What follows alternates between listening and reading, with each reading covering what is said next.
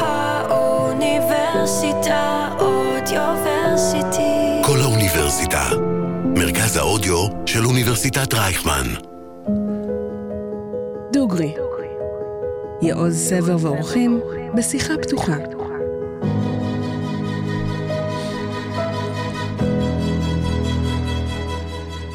שלום לכם, מאזיני אה, דוגרי, מאזיני כל האוניברסיטה. אנחנו כאן בפודקאסט, אה, אני חושב שהוא מספר 7, מספר 7 זה מספר טיפולוגי, מספר חשוב ביהדות. והיום יש לנו אורח מיוחד, תמיד יש לנו אורח מיוחד, אבל היום הוא מיוחד מאוד. יש ספר כזה, אני חושב, האיש שראה הכל.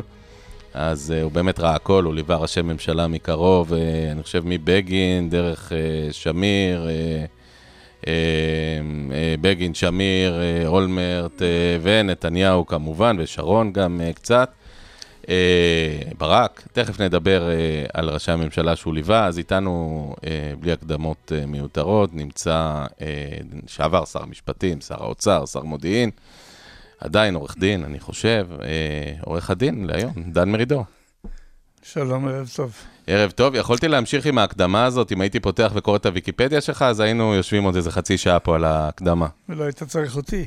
לא הייתי צריך לא. אותך, אבל uh, בכל זאת אתה נחוץ לנו, כי uh, בזכותך אנחנו ננסה קצת לברר uh, מה קרה לנו, מה יקרה לנו, לאן אנחנו הולכים. אבל uh, כן, אני רוצה לשאול, צריך להגיד, אנחנו מקליטים uh, היום ב-11, 11 לראשון. Uh, היום uh, התחיל המשפט, דיון בהאג. מחזה לא נעים, אני חושב, לשום ישראלי שמכבד את עצמו. אה, מה שלומך בימים אלה? כשלום המדינה. ובמקרה שלך, אם ניתן להגיד, הם משתתפים בצערך גם, איבדת בתוך כמה שבועיים גם את uh, רעייתך נכון. וגם את אמך. אמת. אה, רעייתך בטרם עת, נכון. ואמך בשיבה... מי הייתה בת מאה? בת מאה. בחיים מלאים, מעליית הארצה ועד חברותה באצ"ל, ואחר כך פרופסור באוניברסיטה העברית הרבה שנים, והשאירה לא רק ארבעה ילדים וחמישה עשר נכדים, אלא ארבעים ושבעה נינים, וכולם בארץ. כולם בארץ. נכון, אז uh, אני חושב שבגיל מאה אתה לא יכול לדרוש יותר. תכף אנחנו נשאל אותך על uh, מה הסיכוי שכולם יישארו בארץ, נגיד, בטווח של חמש, עשר שנים, uh, וזאת שאלה לא פשוטה, אני חושב. אז, אז ראשית, כמובן, משתתפים בצערך פה כולנו, ובטוח ימים לא קלים לך. אה, ולפעמים, אבל, אתה יודע, לפעמים שהאישי מתערבב גם עם הלאומי, כי כל ה... כולם באבל בתקופה האחרונה, אה, אז לפעמים אה, הדברים מטשטשים, לפעמים זה מקל, לפעמים לא. אני מניח שלמרות שאשתך הייתה בסוף ימיה, אפשר הדברים, אתה עוקב מקרוב אחרי האירועים. כן, אשתי נפטרה באמת בטרם עת, אבל העניין הלאומי אה, הוא מה שאנחנו חיים אותו. אנחנו שונים, אני חושב, רבים מאיתנו מאזרחי מדינה אחרת, אה, הולנד, דנמרק, צרפת, בזה שאנחנו, אני לפחות, מרגיש כל חיי שאני לא רק אזרח המדינה, אני גם משתתף בפרויקט. הפרויקט הציוני, אם תרצה, והוא חלק ממני. כשמשהו מצליח, אני מאוד שמח, כשמשהו נכשל, אני כואב את זה. ואנחנו מרגישים, לפי דעתי, בפרויקט עם uh, סיפור הצלחה גדול, uh, היום במשבר גדול. לפרקים היית שותף מאוד בכיר בפרויקט הזה, כלומר, אתה כן, מצטנע... כן, היו לי חלקים במשך השנים הרבות שהייתי בעולם הציבורי, שתרמתי מה שידעתי לתרום, אבל אני מדבר רגע לא על עצמי, אני חושב שהפרויקט הזה, נגיד במבט היסטורי, אני אציג אותו בצורה לא כל כך מקובלת. הוא התחיל ככישלון גדול, תכף תשמע למה, אחר כך הצלחה גדולה, ועכשיו אנחנו בנקודת משבר. הכישלון הוא בזה שהציונות אה, קמה באירופה בסוף המאה ה-19, כשאירופה התחילה לרעוד מתחת לרגליים. צריך לומר, במאה ה-19, 85% מהיהודים בעולם גרו באירופה, שאר בארצות ערב השונות. ומשפט דרייפוס מפה, פוגרומים משם, הרגישו שאירופה שהכילה אותם 1,500 שנה, אם לא יותר, בעצם משפט דרייפוס, לא תגיד פה, אותם. זרז להרצל שסיקר עוד ככתב, כן, דיוולט וכולי, כן. אז היו אנשים, יהודים שהרגישו שהאדמה רועדת. חלק חשבו שהקומוניזם יציל אותם, מראשי הקומוניסטים. חלק גדול חשבו שאמריקה תציל אותם, והייתה הגירה עצומה לאמריקה. דרום אפריקה, יהודי ליטא, הרבה נסעו לדרום אפריקה. נכון, נכון. אה, הציונות אמרה אחרת, לא. אנחנו נקים מדינה, והיהודים יהיה להם לאן ללכת. הציונות המעשית, מה שנהגנו לקרוא לה, הייתה ציונות הרצ- תיאורטית גם, לא, שונה. הציונות כן. ההרצלאית הייתה בשביל להציל את היהודים.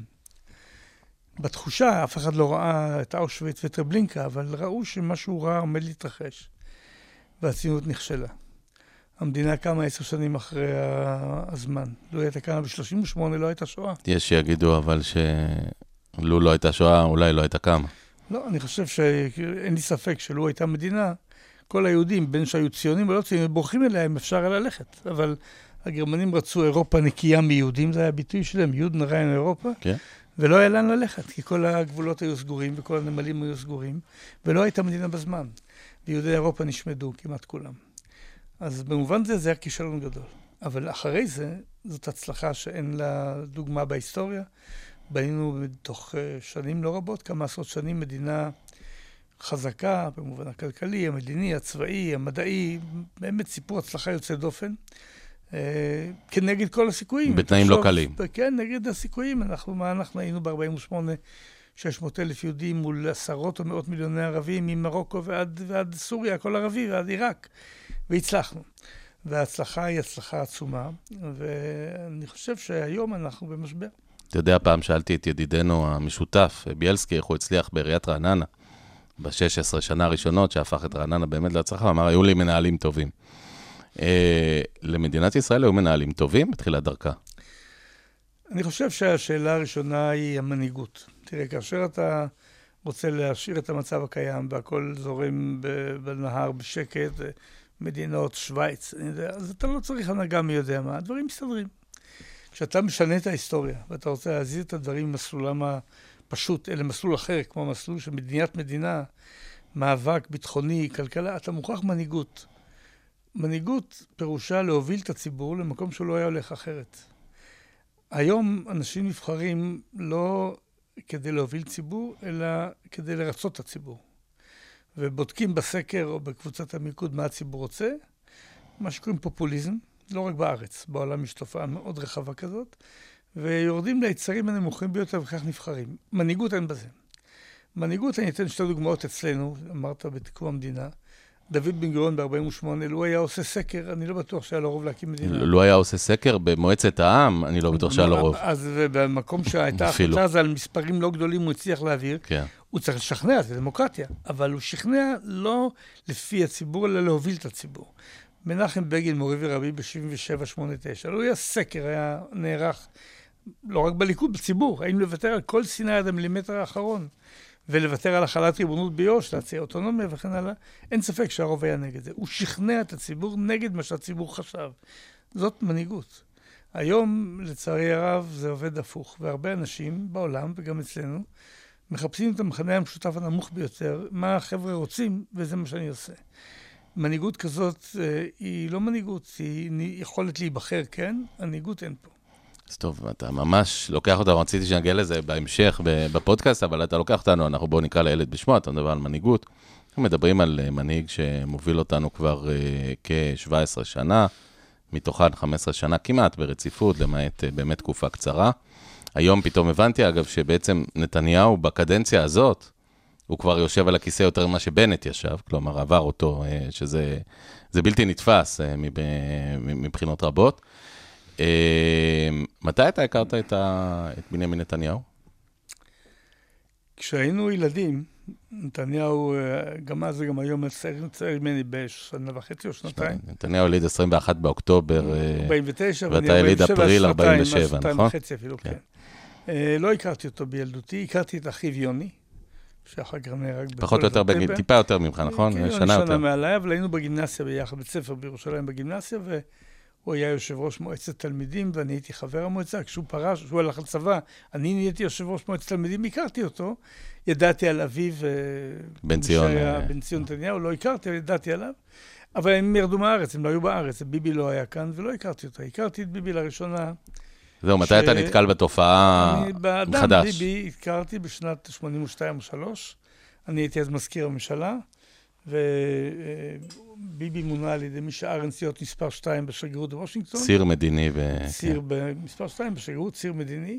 ואז אה, התחלנו לדבר זה עם זה, הוא בעבודה שלו, ראיתי את המברקים שהוא כתב, והוא בא אליי הביתה כמה פעמים ללמוד עם אשתו, פלר, אישה מאוד נחמדה, אינטליגנטית, יפה, אם מותר להגיד, ונפגשנו כמה פעמים, אז הכרתי אותו. תחושתך אז? בתחילה ראיתי אדם אה, מוכשר, מדבר אה, יפה, אדם משכיל, אה, והבנתי בשלב מסוים שהוא רוצה לבוא לפוליטיקה, כאשר הוא היה כבר שגריר באו"ם, והוא היה מגיע אליי הביתה לפעמים, ונפגשנו ודיברנו, והבנתי שהוא הולך לפוליטיקה. בעצם שגריר באו"ם בזמן ממשלת האחדות, נזכיר, מ-84, כן, פחות או כן, יותר, נכון, אה, נכון. כמעט עד שהוא חוזר לארץ. נכון, וב-88 הוא מתמודד לבחירות לכנסת ונבחר פעם ראשונה, ומאז אנחנו אה, יחד איתו. אתה מקטין. ב-88, אני ירושלמי כמוך, אני צעיר ממך כמה בלא שנים. לא מעט שנים, אבל אני זוכר את ירושלים, אני כילד בן 10 אז, ב-88, נתניהו חוזר מהאו"ם, לקראת ה... אז קראו לזה השביעיות בליכוד, אה, אותם אה, בחירות בליכוד, והארץ רעדה, כאילו, הוא חזר אה, ועשה רעש, כפי שהוא יודע עד היום אולי, רעש גדול. תראה, אני, אני לא זוכר רעש, אבל אין ספק שהוא הכניס שיטות אמריקאיות לארץ, דבר שלא היה מקובל פה בזמנו.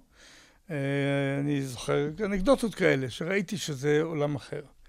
אה, הוא כנראה הקדים את זמנו, היום רוב העולם הולך בכיוונים האלה, הרבה מאוד אה, שימוש במקצוענות, בסוקרים, פחות הסברה, יותר תעמולה, זאת אומרת, פחות אה, סרטונים ארוכים שמסבירים עניין, יותר חזרה על כמה סיסמאות שנקלטות.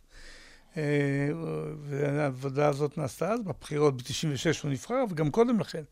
והוא באמת הכניס סגנון אחר שמתאים לו, ולאט לאט... ואיך אתם הזאת- אה, מסתכלים, אה, אה, אני רוצה, אני כן, לא ברמה הרכילותית, אלא בשביל להבין את אופיו של הבן אדם, ועל האיש נכתבו וכתבו עוד הרבה ספרים, אני לא בטוח שההיסטוריה תזכור אותו לטובה, אבל זה כבר לא לי לקבוע. אתם יושבים ב-88, בעצם ב-88 אתה מתמנה לשר משפטים. אה, ניגע גם בתקופה הזאת, שר משפטים פעיל מאוד, אה, מביא חקיקה אה, באמת חדשנית ומתקדמת. נתניהו שר, אה, סגן שר, בהתחלה משרד החוץ, אחרי זה משרד ראש הממשלה, לא, לא מבכירי הממשלה, בלשון המעטה. וב-93 הוא עוקף אתכם בלי את כל דור הנסיכים המכובד, אולמרט ובני בגין ואתה, וכמובן דוד לוי, ועוקף את כולם, ומוביל את הליכוד. מדוע?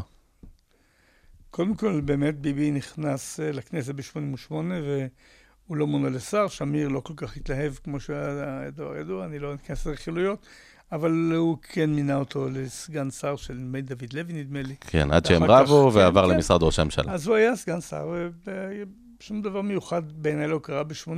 ואתה שר סופר בכיר, אתה... ואני אני הייתי מאוד קרוב לשמיר, אז הייתי שר המשפטים, אפשר לדבר על זה אם תרצה, אבל uh, פה מדובר על משהו אחר. הייתי בקרבה רבה עם שמיר, ושמיר עבד איתי באמון מלא, בנושאים הביטחוניים בעיקר, ביחסי חוץ, כמעט בכל נושא, הייתי אומר בחצי חיוך, ראש הממשלה האחרון שהקשיב לי באמת זה שמיר. ובאמת היו, היו גם חילוקי דעות, הוא, אני הייתי בעד פשרות כבר אז, והוא היה נגד, אבל איש קשוח. אה, אבל היה- אוקיי. זה היה אידיאולוג אמיתי, משרת, משרת אמיתי של הרעיון, לא את עצמו. הרעיון הציוני, כפי שהוא הבין אותו, ארץ ישראל ועלייה ארצה, אלה היו הדברים המרכזיים. ההפך הגמור, אגב, מנתניהו במונחים כן, רבים. ב- נכון, אבל זה... ו... מובנים ו- רבים. כן, אם נחזור לנתניהו, ב-88 היו בחירות, ב-83 היו בחירות, אה, כאשר, אה, סליחה, בשנת 90, ב-93 היו 93 פריימריז. היו פריימריז, לא פריימריז, אה, אה, בחירות אה, כן, בליכוד. בחירות בליכוד. כן, בין, אה, ושמיר, והתמודד אה, דוד נתניהו, לוי, שמיר נתניהו. התפטר, דוד לוי, בני בגין מקצב או שטרית, עוד כן, מישהו כן, מהם. קצב נדמה לי, כן. בקצב, כן, אני תמכתי בבני בגין אז, אה, ונתניהו נבחר. איך הוא. עשה, איך הוא עקף הוא בארבע הוא שנים? יצא, עובדה, אני, אני לא מנתח את זה, זאת קודם כל הוא נבחר ברוב משמעותי מאוד, והוא הפך להיות ראש הליכוד, וקיבלנו את זה. אני לא, אה, לא הייתי מתומכיו, אבל ברגע שהוא נבחר, אה, קיבלנו את זה ועבדנו ביחד בהמשך. ואז בעצם הוא נהיה יושב ראש הליכוד, פרשת הקלטת שאף אחד מכם לא כל כך אהב. נזכיר, נזכיר בסוגריים, אותו אדם שהוגשה נגדו תלונה, פרשת הקלטת, אה, ברדוגו, הוא היום אחד מגדולי השופרות של אה, נתניהו. אה, פרשת הקלטת, רצח רבין, אני מבין שאחרי רצח רבין עלו איזה שהם מחשבות להחליף את נתניהו. תראה, אני לא זוכר פרטים, תמיד היו שאלות בפוליטיקה מהסוג הזה, אבל אני לא חושב שהיה איזה מאמץ רציני. לא, אני חושב שהוא נבחר, והוא היה מועמד לכנסת, והוא חשב שהוא הכין את הבחירות, וכשרבין נרצח באותו לילה נורא במוצאי שבת, ונפגשנו למחרת, אני זוכר שביבי היה מודאג מאוד, הוא חשב שהוא יכול לנצח בקלות את, את רבין אז, רב. פתאום מתהפך העניין, והוא כנראה חשש שפרס יערוך בחירות מיד, ואז פרס כנראה היה מנצח. פרס עשה את הטעות ולא עשה בחירות מיד. ובבחירות בשנת uh, 96, uh, בהפרש של חצי אחוז או אחוז, אני לא זוכר. כן, חצי אחוז בערך. Uh, בין נתניהו לפרס, בחירות ישירות. נתניהו נבחר. אתה לא אהבת את הקמפיין, ביבי טוב ליהודים, השמאל שכח מה זה להיות יהודי. תראה, הדבר, השמאל שלך עוד לא היה, זה, זה העניין של ביבי טוב ליהודים זה התחלת, התחלת uh, מגמה מאוד מסוכנת שהגיעה לקיצוניות קשה עכשיו. מה זה ביבי טוב ליהודים? אספר לך את הסיפור, ישבנו במטה הבחירות בירושלים באיזה מקום, ומישהו העלה את הנושא שיש לו סיסמה מצוינת, ביבי טוב ליהודים. מי? אני לא זוכר מי זה היה, לא זוכר. ואני אמרתי, אני לא מסכים לזה בשום אופן, זה מריח מגזענות. מה זה, אין פה ערבים? מה היית אומר אם באמריקה הנשיא אומר אני טוב לנוצרים? אנחנו מדינת ישראל, מדינה של העם היהודי ושל הרוב יהודי, אבל הראש ממשלה הוא לא של העם היהודי. העם היהודי לא בוחר, ישראלים בוחרים, ולא צריך לדבר בנוסח כזה שמריח לא, לא טוב. אז, וירדו מזה, ואני חשבתי שהצלחתי. נדמה לי שגם לימור אמרה דברים דומים לשלי, אם אני זוכר. הייתה אז ראש מטה ההסברה של אה, הליכוד. כן, נדמה, כן, נדמה לי שהיא אמרה גם כן. לימור לבנת, כן. נכון. ואחרי זמן לא רב, שבועות ספורים, אני רואה שעולה קמפיין כזה. ממש ערב הבחירות כבר. מטעם יהודי באוסטרליה שמימן אותו מחוץ לקמפיין. אז הבנתי שיש דברים שלא עושים בדרך המקובלת, ולא אהבתי את זה. ובעצם. אתה נוסע, אתה רואה, הארץ נשטפה, נשטפה שלטים, אנחנו שנינו, אתה ואני ירושלמים בירושלים, שמעוז בכלל, ירושלים נשטפה בשלטים, נתניהו טוב ליהודים. כן, זה, אה, לא רוצה להיכנס, זה לא כך חשוב, אבל זה נכון. אני לא אהבתי את הביטוי הזה, לא שאני לא יהודי, אני יהודי בכל רמ"ח ושסה, ואני, העניין היהודי מעניין אותי, ובו אני עושה כל חיי, אבל אני מדינה שיש בה גם מיעוטים, ואני הייתי... אני והעם שלי היינו מיעוט במשך uh, כל שנות הגלות, ופעם אחת אנחנו רוב. בואו נתנהג למיעוט בצורה מכובדת, לא נגיד זה לא שלכם. מה, ראש הממשלה הוא רק של חלק? הוא גם של כולם. ולכן אני לא אהבתי את זה, אבל זה כנראה עבד. קו ישר בעיניך מחבר בין זה לבין הערבים נוהרים לקלפיות של 2015? והדבר הכי קשה זה מה שקרה לאחרונה. בבחירות האחרונות לא הייתה אפשרות לנתניהו להרכיב ממשלה, אלא אם הוא מתחבר לגזענים, לכהניסטים, לתלמיד כהנא כמו בן גביר, לסמוטריץ' שאומר שאשתו לא תחלוק חדר עם ערבייה, זה שיח מזעזע. אני חושב שהשיח הזה הוא לא לגיטימי, ואני בשום אופן לא הייתי כממשלה עם אנשים כאלה. זה שיבש את כל מה שאנחנו כליכוד עשינו בנושא הגזעני, ואני אזכיר לך את זה. ופה מתחילה הרעה הגדולה. הקים ממשלה ששיבשה את מערכת הערכים שלנו. ברגע שלהיות גזען זה לגיטימי, אתה יכול להיות גזען, אני לא גזען, כמו שמאל וימין. זה לא היה ככה. ב-88 הוצאה אה, רשימת כך והגזענות מחוץ לחוק, בחוק שהעברנו, ממשלת אחדות לאומית, ואני הייתי בתוך העניין הזה, שמי שמסית לגזענות לא יכול להתמודד לכנסת. והבאנו הוכחות, אני יכול לספר שאני אספתי אותם. באמת? בחומר, כן, שלוש שנים, מ-85 ל-88. תפקידך כחבר כנסת, כן, אה, חבר כן, ועדת חוץ לא וביטחון. כן, כן, אמרתי, אני ועוזרתי הפרלמנטרית, אסתר, ישבנו כל דבר גלוי, לא חומרים חסויים, נאומים, רעיונות, אה, אה, הרצאות של כאן, הפרסומים שלו. וב-88' באנו לוועדת הבחירות המרכזית, ואמרנו, זה דברי גזענות, זה לא עניין של, של אה, שטחים או שלום, זה גזענות. ובית המשפט העליון קיבל את זה, הנשיא שמגר, וישבה שם... לא חשוד כאיש שמאל, הנשיא לא, שמגר. לא, לפניו דברים דומים כתב מנחם אילון, שגם הוא היה יהודי ציוני דתי, דתי כן? והם שניהם, אם אני זוכר נכון, השוו את זה, לא אמרו את המילים גרמניה, אבל אמרו, המצע הזה דומה למצע של הגרועות באומות העולם שישראל נתקלה בהם. אז אתה יכול... רגע, לשים... אבל אני רוצה, אני מתפלא להחזיר אותך לערב אה, הבחירות ב-84. שבעצם נוצר תיקו. עכשיו, אה, משום מה ההיסטוריה שכחה, ובוא אתה תזכיר לנו, כי באמת, ההיסטוריה שכחה את זה. שמיר באותו ערב יכול להקים ממשלה עם כהנא בתור האצבע ה-61, והוא מסרב. שמיר לא היה מוכן לקבל את כהנא, הוא יוצא מהכנסת כשהנא היה מדבר כמוני, כמו אחרים. גזענות איננה ציונות, זה הפוך, זה לא בערך. אדם שהוא גזען לא יכול להיות ציונות. ציונות דורשת שוויון ליהודים, לא עליונות ליהודים, זה כל ההבדל. מה, לכל הימים יש מדינה, גם לנו מגיעה מדינה, לא שאנחנו מעל אחרים. והכהניזם זה בדיוק ההפך. ואגב, המהלך שעשינו ב-88 הצליח, כי עד לפני כמה שנים, אדון בן גביר ניסה להיכנס לכנסת, הוא קיבל חצי אחוז, כי הציבור כן. הבינו, אפשר, יכולה להיות בת שלום, בת שטחים, בת כלכלה סוציאליסטית, קפיטליסטית, גזענות לא בבית ספרנו. יהודים שהם קורבנות הנוראים של הגזענות, לא יאפשרו גזענות במדינה שלהם.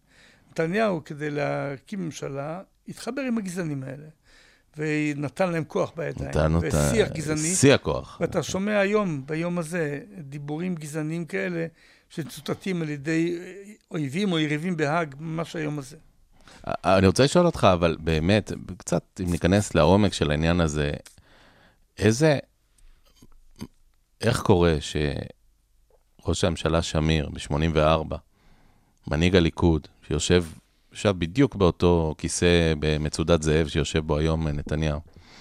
ונתניהו, מנהיג הליכוד, כעבור 35 שנה, איך האחד מסרב להקים ממשלה עם uh, כהניסטים ועוד מביא, כמו שאמרת, בסופו של דבר, ב-88 להדחתו המוחלטת מהחיים הפוליטיים וסילוקו מהעולם הפוליטי, ואילו השני לוקח את הנציג המובהק ביותר שלו, את איתמר בן גביר, ושם אותו שר לביטחון לאומי. מה, מה קרה שם באמצע? אצל אה, שמיר, כמו אצל בגין, אני מדבר על התנועה הזאת. אבל זו אותה תנועה. כן, אצל שמיר, כמו אצל בגין, אנשים באים לשרת רעיון. הרעיון הציוני בפרשנות הרוויזיוניסטית, החירותניקית, הגשלית, ליכוד, תקרא למה שתקרא. זה הרעיון הלאומי-ליברלי, גם מאוד לאומי וגם מאוד ליברלי, והמיזוג והאיזון בין שני הדברים האלה, הלאומי והאישי, דמוקרטיה וכן הלאה. והוא משרת את הרעיון. כשהרעיון, אה, אה, כשהוא בשלטון, הוא מקדם אותו, אם הוא לא מצליח להגיע או לא מצליח, אצל נתניהו אה, זה פחות או יותר ההפך.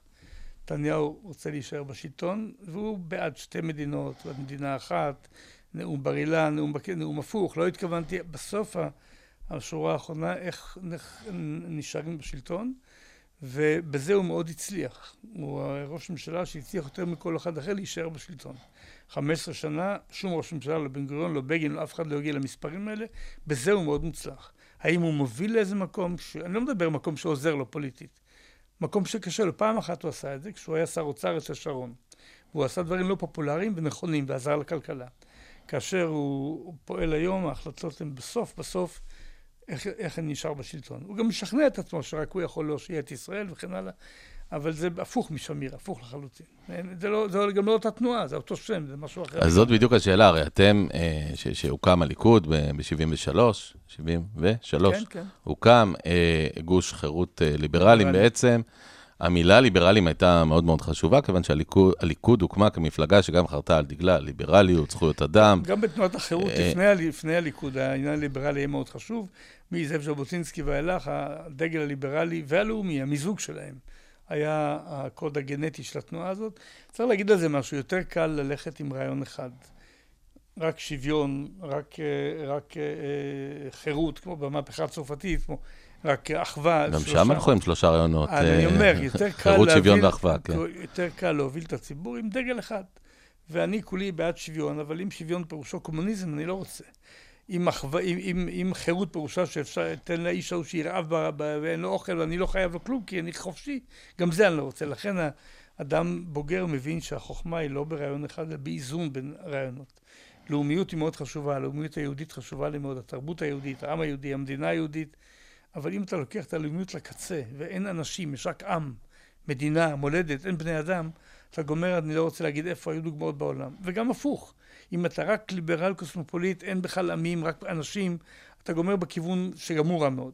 כמו הרעיון, כל קיצונות בעצם, לא? הרעיון, לא? הרעיון של המיזוג הזה, של שני ערכים, או שני סטים של ערכים, הרעיון הלאומי היהודי, יחד עם הלאומיות בעולם, אה, הלגיטימית לגמרי, יחד עם הרעיון האנושי, הליברלי, הדמוקרטי, של בני אדם, שהמדינה באה לשרת אנשים ולא ההפך, ואנשים שווים כולם.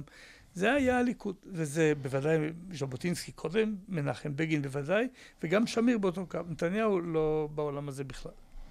ו- ולמרות זאת, הוא מנהיג הליכוד היום? יש היום מקום למפלגה לאומית, ליברלית, אה, נקרא לזה? חבל לי שאני לא מזהה היום בציבור הישראלי, אה, מספיק אנשים, אני לא רוצה להגיד אף אחד, שמרימים את הדגל הזה. יש כאלה שאומרים את זה, אבל שזה הדגל שהם מזוהים איתו. שכמו שמנחם בגין היה מזוהה איתו, והליכוד היה מזוהה איתו, שגם מגן גדול של מערכת המשפט, וגם מגן גדול של הלאומיות היהודית. גם דואג לביטחון, גם דואג שהביטחון לא יעבור גבולות שאסור לעבור אותם. אה, דוגמאות רבות. זה, אני לא רואה היום את הדגל הזה מונף ברמה, הוא יותר מורכב, צריך להוביל אליו. אנשים לא באופן אינטואיטיבי באים אליו. זה בדיוק המנהיגות שלי. אולי אבל כי, כי הוא, כי הוא, כלומר, היום אם מסתכלים, אה, בהסתכלות של נתניהו ואנשיו, היום מי שתומך בבית משפט חזק, בית משפט ליברלי, בית משפט שלא פוחד להסתכל על היריב, לא רק דרך הכוונת, אלא גם במבט חומל ולבדוק מהם זכויותיו ויתר הדברים. Uh, היום מדברים עליכם כשמאל חלש, אנשים חלשים, אנשים מנותקים. Uh, היום האנשים החזקים, אלה בן גביר וסמוטריץ' וצבי סוכות, אנשים שפותחים סוכה בחווארה ו, uh, ואומרים שהם ימחו את עמלק. כלומר, האנשים האלה שאתה מדבר, האנשים שאתה היית במפלגת השלטון החזקה של ישראל, ככל מצפן ברור, אתה ובגין ושמיר ואחרים, אוריאל לין שעבד איתך אז, כמו שאני זוכר, אה, יושב ראש ועדת חוק חוקה ומשפט אז, אה, האנשים האלה מוקעים היום כשמאלנים, כבוגדים בעם. תראה, כוח, חוזק, עוצמה, מאוד חשובים. לעם היהודי לא היה כוח ולא היה עוצמה ולא הייתה אפשרות להגן על עצמו. לפני 80 שנה נשחטנו כמו כבשים כי לא היה לנו כוח. הציונות נתנה לגיטימיות לשימוש בכוח. זה דבר חריג בהיסטוריה היהודית. רוב הרבנים התנגדו לזה. מפני חטאינו גלינו מארצנו, בגולה תחכו שיבוא המשיח ויביא אותנו. לא, אנחנו yeah. כן. לא כוח, יהודים לא כוח. ברוך השם, הייתה הבנה במנהיגות הציונית שצריך כוח, אחרת לא תהיה ציונות, לא תהיה מדינה. ולכן אני האחרון שמזלזל בכוח. כוח צבאי, כוח כלכלי, כוח בלי כוח. העולם לא בנוי לבית משפט של צדק, צריך גם להיות חזק, להגן על עצמך. אבל להיות צודק בלי כוח זה רע. להיות חזק בלי צדק זה לא פחות גרוע. והיום וה... הדיבורים הכוחניים האלה, אה, שאתה הזכרת, למשל, דבר נורא שנתניהו עשה, שבנאום עכשיו, אחרי, אחרי ההתקפה המזעזעת של החמאס ב-7 באוקטובר, דיבר על עמלק. מה זה למחות את זרע עמלק. אם תקרא את מה שכתוב בחומש של עמלק, מה צריך לעשות לו? למחות את זרעו, את ביתו. בילדים, תינוקות, זה היה מקובל אולי בעולם ההוא. היום להגיד ככה, מה אתה אומר פה? שכולם, כולם, צריך להרוג את כולם, את הילדים, מה זה? זה חוסר, או, או בורות של נתניהו, מה זה עמלק בתנ"ך, או, או חוסר תשומת לב, או, או שטות, טיפשות. וזה היום צוטט בהאג נגדנו, כן, המשפט הזה. Yeah, כן, yeah. כי הם אומרים, בתנ"ך כתוב מה לעשות לעמלק, זה ג'נוסייד. אז אני לא, העולם משתנה, אני לא רוצה להיכנס לזה עכשיו, אני חוזר למה שאמרת. אנשים אוהבים מנהיג חזק, בצדק, רוצים אדם שידע לעמוד על הזכויות שלהם, זה בסדר. אבל חזק זה לא תכלית הכל, חזק חשוב למען מטרה צודקת. חזק למען מטרה לא צודקת זה רע מאוד. וזה בדיוק הדבר שנשבר כאן. אתה רואה את, ההערצה של הכוח, את הביטויים המזעזעים של חלק מהשרים, זה רוצה לזרוק פצצת אטום, זה לחסל, או לא לחסל, אלא... לשרוף, להעביר. עד כדי כך שיהודים שרפו ילד ערבי בבית לפני כמה זמן. משפחת דוואבשה. זה קורה לנו. כן. אז זה קרה, וזה בסוף עניין של הנהגה. אדם לא מטבעו הוא אה, דמוקרט גדול. אם מנהיגים אותו לשם, למה אמר משה רבנו לא תרצח ולא תגנוב? כי אחרת היו עושים את זה. הוא לא שאל את החבר'ה, האם להסגיד את זה. הוא או עמנואל קאנט, מי ש... תורת מוסר לא בא לשאול מה נכון לעשות. זה מנהיגות. רק ללכת אחרי היצרים של ההמון, אתה מגיע למקום רע מאוד. ואין לנו דבר כזה, ולצערי הרב, בנתניהו זה לא קיים. איך הגענו לכזה שבר מנהיגותי? זה עניין מסובך וארוך, ואני גם לא מתיימר לדעת את התשובות כולן. יש בעולם היום מגמה כזאת. אבל היית שם. לא, תכף אנחנו נדבר על קו השבר, אה, שמדברים עליו 2015, אני כן רוצה מילה על זה.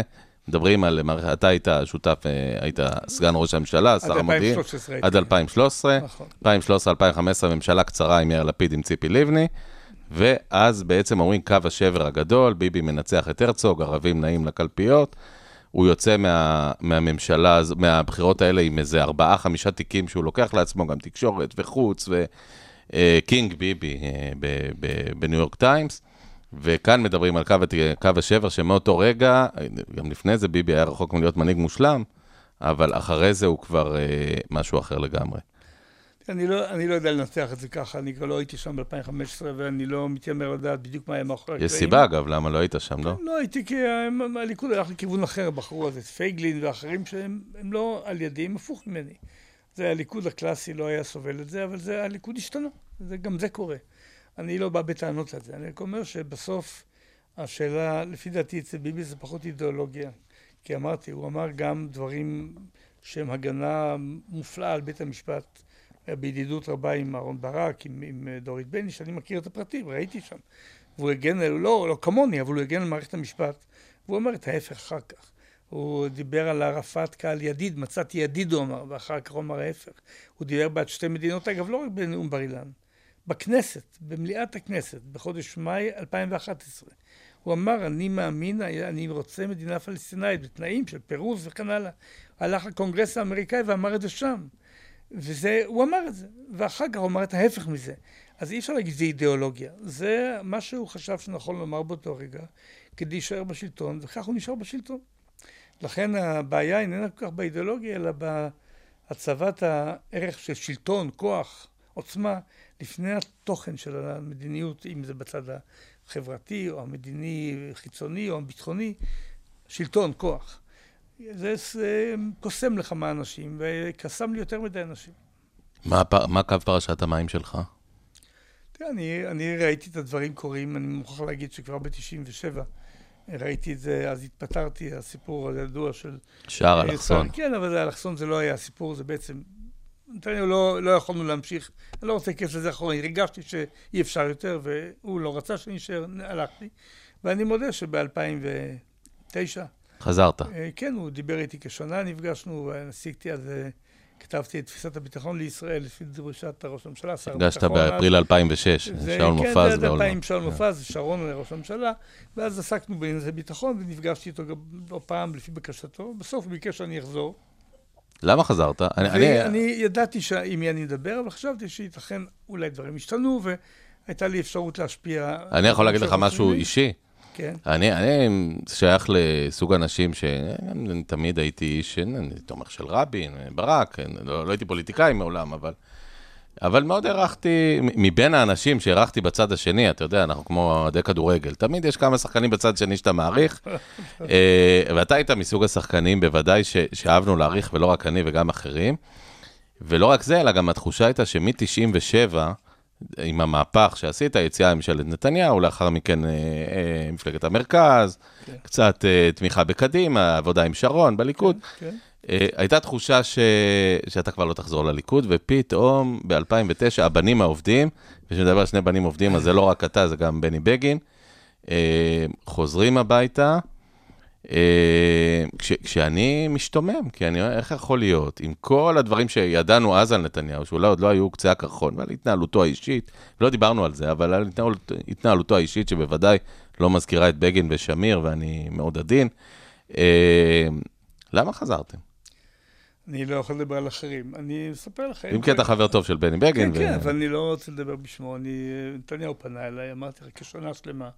היינו נפגשים כל חודש בערך, הוא ועוזי ארד שעבד איתו אז, היועץ לביטחון לאומי אחר כך, ואני, כן. בנושא ביטחון בעיקר. מרצה נושא- פה, אגב, אוניברסיטת כן, רייכמן. כן, אז היינו, עוזי יכול לספר לך, היינו נפגשים כמעט פעם בחודש אה, בנושאים רגישים ביטחוניים שעסקתי בהם, ובסוף הוא ביקש, אה, רצה ליצור אווירה טובה, כנראה הוא ביקש שיחזור, ושקלתי, ידעתי שיכול להיות שזה לא יהיה טוב, אמרתי, אלה הנתונים, אתה לא חי בעולם אידיאלי, מאפשרים לך למה לא אולי- קדימה?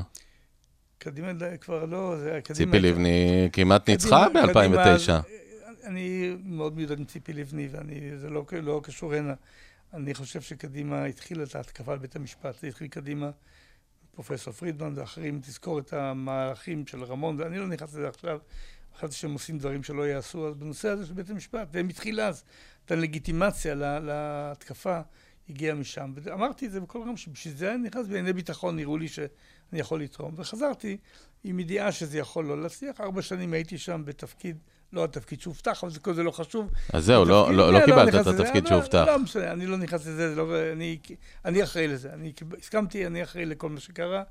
וארבע שנים עסקתי, לא פרסמתי את זה בענייני מודיעין, לפי דעתי עשינו דברים תקופה. מרתקת. מאוד חשובה, וגם בנושא העיקרי של האפשרות של מלחמה עם איראן, הייתה לי דעה מאוד ברורה ונאבקתי עליה.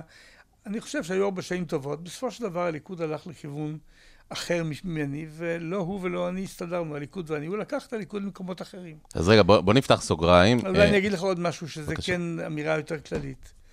היה מקובל בבחירות בדרך כלל, גם בארץ, גם בארצות הברית, בעולם. אם יש שני כוחות שמתמודדים, שמאל וימין, שמרנים וליברלים, כל מיני שמות יש לזה, בדרך כלל המנהיג שמתמודד הולך, מתמרכז, הולך מימין נכון. לאמצע ומשמאל לאמצע. נכון. ביבי הראשון שהפך את זה והבין את ההפך. לא הולכים למרכז, הולכים לבייס. ל- לא לחפש את האמצע, לא לחפש את האחדות, מה ששמיר עשה בממשלת אחדות לאומית עם רבין ועם פרס, אלא לעודד את, ה- את הקבוצה שלך כנגד האחרים, הפילוג. אתה רואה את זה בעולם כולו, את הכיוון הזה היום, שהולכים למה שקוראים לבייס, לא, לתומכים לא בעולם החזקים. כולו, אגב. בחלק גדול בחלקים. מהעולם אתה רואה את זה בארגנטינה, אתה רואה את זה אתה בטראמפ, ראית, זה לא דבר קטן, זה אבל לא אתה- אתה מידה נגיד. לא רואה את זה בבריטניה, אתה לא רואה את זה בגרמניה, אתה, אתה... אתה, בגרמניה הייתה לא. בצרפת. אה, בצרפת אתה רואה שלמרין לפן יש 42 אחוז, אתה אומר קורה גם משהו בצרפת. ההליכה הפופוליסטית לקצוות מביאה תוצאות בחירות. באיטליה, אתה צודק, כן. יש, אני לא, אני לא מרחיב, יש תופעה, אני מוכן לדבר עליה בפודקאסט אחר, היא קשורה קצת לטכנולוגיה, לדיבור הישיר בין המתמודד לבין המון העם, בלי שום פילטרים. רשמנו לפנינו שאתה מוכן, ובניגוד לנתניהו, מילה שלך היא... אני אבוא, אם תרצה, אני מילה. דיברתי, יותר- הרציתי על זה גם בחוץ לארץ לא מעט. אז יש הסברים לזה, אבל יש תופעה פופוליסטית כזאת, והיא קרתה גם אצלנו. ההליכה הזאת לקצוות, אני לא רוצה להביא את הקולות מהאמצע, אני רוצה המנהיג הכי חזק בימין, או בשמאל, בכל... זה עולם אחר פוליטי, וזה העולם היום הולך במידה רבה לכיוון של פילוג. תראה באמריקה מה קורה, את, ה- את המאבקים. אגב, ה-. התופעה הזאת, סליחה, תקן אותי אם אני טועה, היא הורגת, במרכאות הורגת פוליטית, אה, אנשים כמוך. כן, תראה, כי- אני, אני לא הסיפור, זה לדעתי... המסרים שלך הם, זאת אומרת, כשאני יושב עם דן מרידור, או עם, אתה יודע מה, יוסי ביילין, ניקח איזשהו מקביל כן, שלך בשמאל. מסרים ארוכים, מורכבים, מסובכים, אין. אמת אחת. פעם... אה, אצל בן גביר יש אמת אחת. כל הערבים לא, רעים, אמת- לא כל היהודים לא אמת טובים. אחת, אמירה אחת, זאת תמיד אמת, זה אמירה. האמירה הפשוטה שישראל ישראלי ברחוב הולך, והוא אומר, וואלה, אתה יודע מה, בן גביר צודק. תשמע, העולם הרבה יותר מורכב, ואם רוצים בסוף שההחלטות של ממשלה, בכל נושא, תהיינה הטובות ביותר האפשריות, מדובר בחיים שלנו, בכסף שלנו, ב- בילדים שלנו, אתה רוצה שיהיו שם האנשים הכי טובים. אז זה לא חברה עסקית שאפשר למדוד בה את התוצאות, בוחרים את המנכ"ל הכי מוצלח. זה לא בית חולים שבוחר את המנתח הכי מוצלח לנתח אותך, זה לא אה, מדענים שבוחרים את המדען, בוחרים לפי מה שהציבור רוצה, הוא בוחר לא לפי השכל או החוכמה או היושר, הוא בוחר מי שנראה לו מתאים בדעותיו והשקפותיו. איך בכל זאת נעשה שכשמקבלים החלטות בנושאים הגדולים שהממשלה עוסקת בהם, או כנסת, יביאו בחשבון את ההשכלה, את השכל, את הניסיון שהצטבר, את הידע. זה לא קיים באופן טבעי אצל כל הפוליטיקאים. מוכרחים אה, ל- לחשוב בצורה יותר חכמה מאשר כן או לא שחור לבן. החיים לא שחור לבן. הבעיה היא אז עכשיו נכון, שהניו נכון מדיה היא שחור לבן. שחור, נכון, ולכן העולם היום באתגר גדול. כשאתה רוצה פתרון בעיה מורכבת יותר, אז אי אפשר בשחור לבן לענות על זה. ולכן יותר קל לנצח בחירות בשחור לבן, לנהל מדינה לא. לא, לא מנהלים אותה היטב. צריך להבין את המורכבות. והאזרחים מפסידים. בסוף, בסוף אנשים שחושבים רק בשחור לבן מפסידים, כי רוב הבעיות, אתה יודע את זה כאדם בחיים הפרטיים שלך, אינן, אינן נפתרות בכן או לא שחור לבן. צריך להביא בחשבון כל מיני גורמים, כל מיני שחקנים במגרש, כל מיני אפשרויות התפתחויות, מה, מה יכול לעשות צד האחר. זה הכל הרבה יותר מורכב. והנה הפסדת את הבחירות, זאת אומרת, אה, אה, אם אני היום אקח אותך לדיבייט עם איתמר בן גביר, שאתה לא יכול להגיד, אני יכול להגיד, אני לא חושב שהוא אדם בסדר הגודל שלך, גם לא עשירית, בוודאי לא אינטלקטואלית. אתה תסביר, אה, ותכף נשאל אותך על פתרון מדיני מורכב, רב-לאומי בעזה, והוא יגיד שצריך לשרוף את עזה, ויקבל מחיאות כפיים, מה זה מוכיח? וגם את הקולות. אני לא יודע כמה הוא יקבל, אם באמת אה, הציבור ילך אחרי אה, מסרים גזעניים ומשיחיים כאלה. מסרים מס- פשוטים, פופוליסטים פשוטים. אבל הם, פשוט זה לא תמיד רע, אבל מה התוכן שלהם?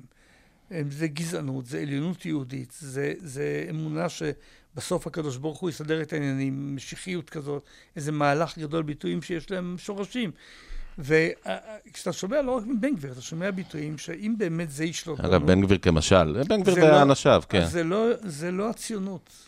הציונות אמרה, אנחנו לא סומכים יותר על המשיח. משיח שיבוא, אנחנו לא מתערבים, אנחנו בעצמנו עושים, לוקחים את גורלנו בידינו. עשינו את זה כמעט כל הציונים, מהתחלת הציונות, בכל הוויכוחים שהיו.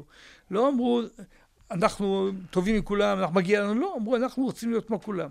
אם רוצים מסר אחר, פשוט, אז אם הרבה אנשים ילכו אחרי זה, זה רע מאוד, זה מסכן את המפעל כולו. איך גורמים אבל לאנשים שקולים כמוך, יותר כדוגמתך, אתה כמשל, אה, אני לא בטוח שתרוץ עוד פעם לבחירות, אבל אה, אולי כן, תפתיע אותי, אבל אה, איך, איך גורמים לאנשים, באמת כמוך, אנשים שתמיד חיפשו דרכים וחיפשו קשרים וחיפשו מסרים שהם יותר מורכבים, איך גורמים לכם להיבחר בעולם שהוא מאוד ביטי ופופוליסטי? תראה, אני לא, לא, אתם לא נוח לדבר על עצמי, אבל אני מדבר באופן כללי. שוב, אנשים כדוגמתך. אם אנחנו רוצים, אם אנחנו רוצים אנשים שהם אנשים, קודם כל אנשים הגונים. כל איש ציבור צריך להיות ישר. קרה פה משהו עקום. כאילו, אנשי ציבור, ברור שמותר לשקר בפוליטיקה, מותר לא לקיים הבטחות, זה לא נכון. בכלל לא ראוי לשקר ולא ראוי להפר הבטחות, אבל כשאתה עוסק לא בשלך, בעיני הציבור, אתה שליח, אתה עוד פחות רשאי לשקר, לרמות, להונות, לא לקיים הבטחות. אז צריך קודם כל שיהיו אנשים הגונים, בכל הדעות, שמאל, ימין, אנשים הגונים, שלא דואגים לעצמם, אלא דואגים לעניין שמייצגים אותו. שנית, צריך שיהיו אנשים שהם אינטליגנטים, שהם משכילים, שמבינים את העולם. אגב, גם אני אולי בגילי כבר לא מבין את כל מה שהצעירים מבינים היום, כבר לא משתנה. אנשים שיודעים להיעזר בידע, בחוכמה שהצטברו בה, באקדמיה, בכל מקום אחר, בצבא, בכלכלה, בחינוך, ובסוף יודעים גם להחליט. אבל לקבל רק אה, מנהיגות לפי הסיסמאות והצעקות, זה מסוכן. אז איך עושים את זה? מסבירים, כמו שאני אומר עכשיו. מדברים, אין, אין לי פטנט. צריך לדבר עם אנשים, להסביר להם כמה זה מסוכן לפעול בצורה אמוציונלית שטחית בלי להפעיל את הראש. ניתן לנו ראש כדי שנדע להתנהג נכון בחיים שלנו. זה לא שונה מהחיים הפרטיים שלנו. בוא נפתח סוגריים. אה, דיברת, הזכרת את אה, אותה קדנציה אה, בין 2009 ל-2013. יש שאומרים שזאת הייתה ממשלתו הטובה ביותר של נתניהו. אני לא חושב שזו הייתה ממשלה מושלמת, אבל אחד הדברים שבלטו בממשלה זאת אותו פורום שמינייה, שאתה היית אחד ממנו, שכלל אישים כמו אהוד ברק ובוגי יעלון. אתה, בני בגין, אחרים, ליברמן. אותו, אותו גוף שהתעסק הרבה בנושא של איראן, כמובן, אנחנו לא נחשוף פה דברים שלא, שאסור לחשוף, אבל אני כן אגיד, לפני חודש בערך, יושב פה בכיסא הזה שלך אה, אלוף פרופסור יצחק בן ישראל, אה, שהיה מפקדי בצבא והוא איש רב זכויות. איש אינטליגנטי ורב זכויות. ויושב פה יצחק בן ישראל, שהוא אדם די קרוח, ראש מפת נכון. בתקופתי בסדיר. אה, ובאמת, אדם שמבין הרבה, גם ויש לו זכויות רבות באמל"ח הישראלי, ואומר כמעט בדמעות, אומר, אומר כך, ואני כמעט מצטט, הוא אומר, ביום העצמאות הקרוב, אם יעשו איזה טקס אה, פרס, אני מציע לתת לבנימין נתניהו את פרס אבי הפצצה האיראנית, משום שהוא עשה כל מה שהוא יכול בשביל להביא לפצצה האיראנית, ואני מצטער לבשר לכם, שוב, אני מצטט, כמעט מצטט אותו, לא ציטוט מדויק, מצטער לומר לכם, הפצצה האיראנית היא עניין כמעט מוגמר. אני מצטער להסכים עם איציק בן ישראל. אני חושב שבעניין האיראני, אני אדגים לך את מה שאמרתי קודם. אנחנו לא רוצים פצצה איראנית. לא צריך להסביר למה, זה ברור. זה מאבק לא קל. איראן זה לא אה, מדינה קטנה, זה ארבעת אלפים שנה של היסטוריה של פרסים. מדינה שעד 79, עד ההפיכה, הייתה מתקדמת, חלק מהמערב. גם היום מתקדמים במתמטיקה, בטכנולוגיה. טכנולוגיה. אני, אה, אה, ולכן ההתמודדות היא לא פשוטה. הסכנה של גרעין בידי מדינת אויב היא סכנה. אני לא שמחר בבוקר מטילים פצצה על תל אביב, אבל צריך להתמודד איתה, מה עושים? אני לא אטעה, אגב, אני אגיד שזה אחד הדברים שמשכו אותך לממשלה באותו חלון הזדמנות ב-2009. אני, אני, אני אגיד לך משהו על זה. היה האפשרות לטפל בגרעין האיראני? אני, אז אני אומר, אם, אם האפשרות של מדינת אויב יהיה גרעין, היא אפשרות רעה, וצריך לבנות אסטרטגיה מולה. האסטרטגיה שבנינו, שאני אמרתי אותה הרבה פעמים, בנויה משלוש רגליים. רגל אחת זה סיכול. למנוע, דבר שהוא לא בדרך כלל מקובל. בדרך כלל לא, מדינה לא מסכלת יכולות. אמריקה לא סיכלה יכולות סובייטיות וההפך. אה, גם לא מקובל לסכל יכולת, לא תוקף אותך, מה אתה מסכל? אבל אנחנו אבל כן, אגב. אנחנו אנחנו עשינו את זה עם המדענים חשבנו- המצרי, הגרמנים מצרים חשבנו וכולי. שנכון לסכל גרעין שמדינה שאומרת ישראל אין לה זכות קיום ורוצה להחזיק גרעין, זה כמובן אה, קומבינציה מאוד רעה. הסיכול יכול להיות אגב סיכול רועש מה שנקרא, הכור שבעיראק של ממשלת בגין ב-81, ממשלת אולמרט ברק מבצע האופרה, אה, דיר אזור. ב-2007 כן. בדיר אזור, אה, יכול להיות סיכול מדיני, למשל האמריקאים והבריטים הורידו את לוב מגרעין, הם היו קרובים ב-2002-2003, נכון. יכול להיות סיכול בדרך אה, כלכלית, לחץ כלכלי, כמו שעשו לאיראן בעולם, יכול להיות סיכול שאנחנו עושים לבד, סיכול שעושים בקואליציה. וכמובן המהדרין יגידו, כדאי להסתמך על כל הרגליים אולי, ולא רק על אחת. עדיף לעשות, אה, את אומרת, סיכול זה רגל אחת, חשובה, אבל מה יהיה אם לא נצליח? הרי אתה לא בטוח. בנינו מערכת הגנה שנקראת מערכת חץ, שנועדה ליירט טילים נכנסים, זה, גם זה לא תשובה הרמטית, שום דבר לא הרמטי, לא הסיכול, אבל גם... ורגל שלישית, שאני לא יכול, אני יכול, אני לא רוצה לדבר עליה, זה הרתעה, שידעו שיש לנו יכולת כזאת שלא כדאי להתעסק איתנו. אז זה היה, זה עולם שלם.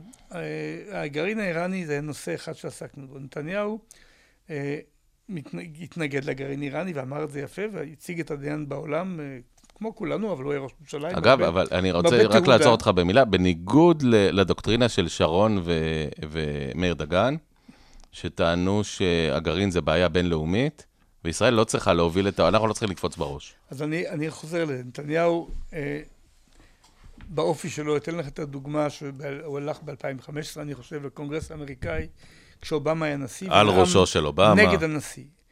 ונכשל כמובן, מפני שהקונגרס הצביע, לא, כפי שנתניהו ביקש, היה הפוך. אומרים, הוא נכשל. הוא לא נכשל. כי היעד שלו לא היה לעצור את הגרעין האיראני. זה היה כדאי, היעד היה והוא הצליח בו. לנצח בבחירות את 2015. הרושם שהוא מגן על ישראל. הולך ללא הארי. לשמחתי, אובמה לא הקשיב, ועשו את הסכם ב-2015, מה שקוראים JCPOA, הסכם הביניים הזה. הוא, הוא אידיאלי לא, אבל עשר שנים הוא עצר, עוד עדיין בתוכם, את האיראנים, האיראנים היה להם 8,000 קילו של חומר מועשר, הם ירדו ל-300 קילו. הם הסכימו, הסכימו למשטר פיקוח שלא היה כמוהו בעולם לאף מדינה. לא אידיאלי, אבל יחסית טוב. אגב, גם הכור שאנחנו הפצצנו בעיראק ב-81, חשוב מאוד, ההחלטה הידועה בגין, או המפורסם, אוסיראק, כן. כן. ב-91, שהיה מבצע Desert Storm של האמריקאים, גילו עוד פרויקט גרעיני שגם כן עצרו אותו, אבל עשר שנים, זה לא נותן יותר. אבל נתניהו, היה חשוב לו ליצור את הרושם של מגן ישראל, המושיע של ישראל. אותו דבר הוא עושה עם טראמפ. הוא הלך לטראמפ, שכנע אותו. לבטל את ההסכם הזה. ההסכם הגרוע בהיסטוריה, כל מיני דברי הבל. והתוצאה הייתה שטראמפ לצערי הקשיב לו, וביטל את ההסכם, והאיראנים רצו לגרעין. לכן אין ספק שהאיראנים חייבים לת... לתת, אה, אה, חייבים לא מעט לנתניהו במהלך שהוא עשה ולטראמפ, הוא שחרר אותם מהמחויבות. עכשיו תסביר לי, באמת, אולי... כי, כי זה לא חשוב, חשוב שהוא יצר את הרושם שהוא נלחם אבל. איך, איך אנחנו, באמת, תסביר לי, הרי ההיסטוריה תקבע מה שהיא תקבע בעוד 100, בעוד 200 שנה, בעוד אני לא יודע כמה. איך אנחנו כעם, יושב מנהיג, שממתג את עצמו, אנחנו מדברים פה על מיתוג, אתה בעצמך דיברת, כ, כגדול המגנים, הוא, הוא מלגלג הרי, הוא אומר, מה, יאיר לפיד ימנע את איראן, אה, נפתלי בנט, אני מונע, אני, אני שומר, כאשר בפועל, לא רק שהוא לא עושה את זה, אלא ככל הנראה, ההפך הוא הנכון, כלומר, הוא מקבל בשורת צמתים דרמטיות, ואתה מדבר על זה, שורת צמתים, הוא מקבל את ההחלטות השגויות. תראה, הוא כן מתכוון לעצור את גרעין האיראני, לא רוצה ליצור רושם לא נכון. אבל בסוף הדרך החשיבה שלו היא כזאת שמהלכים שהוא עושה, הוא, זה יעצור, זה לא נכון. זה, יש חשיבות מאוד לראש ממשלה, המהלך צריך להישקל ברצינות. אם אמריקה מבטלת הסכם שהיא חתמה עליו, זה לא פשוט, כי האיראנים לא הפרו אותו אחרי זה, זה הפרות קודמות. זה דבר שלא רגיל. אתה מתיר הפרת הסכמים גם. אז צריך להיות משוכנע שלאמריקה יש דרך לעצור אותו אחרת, לא בהסכם, בכוח, אבל לא הייתה.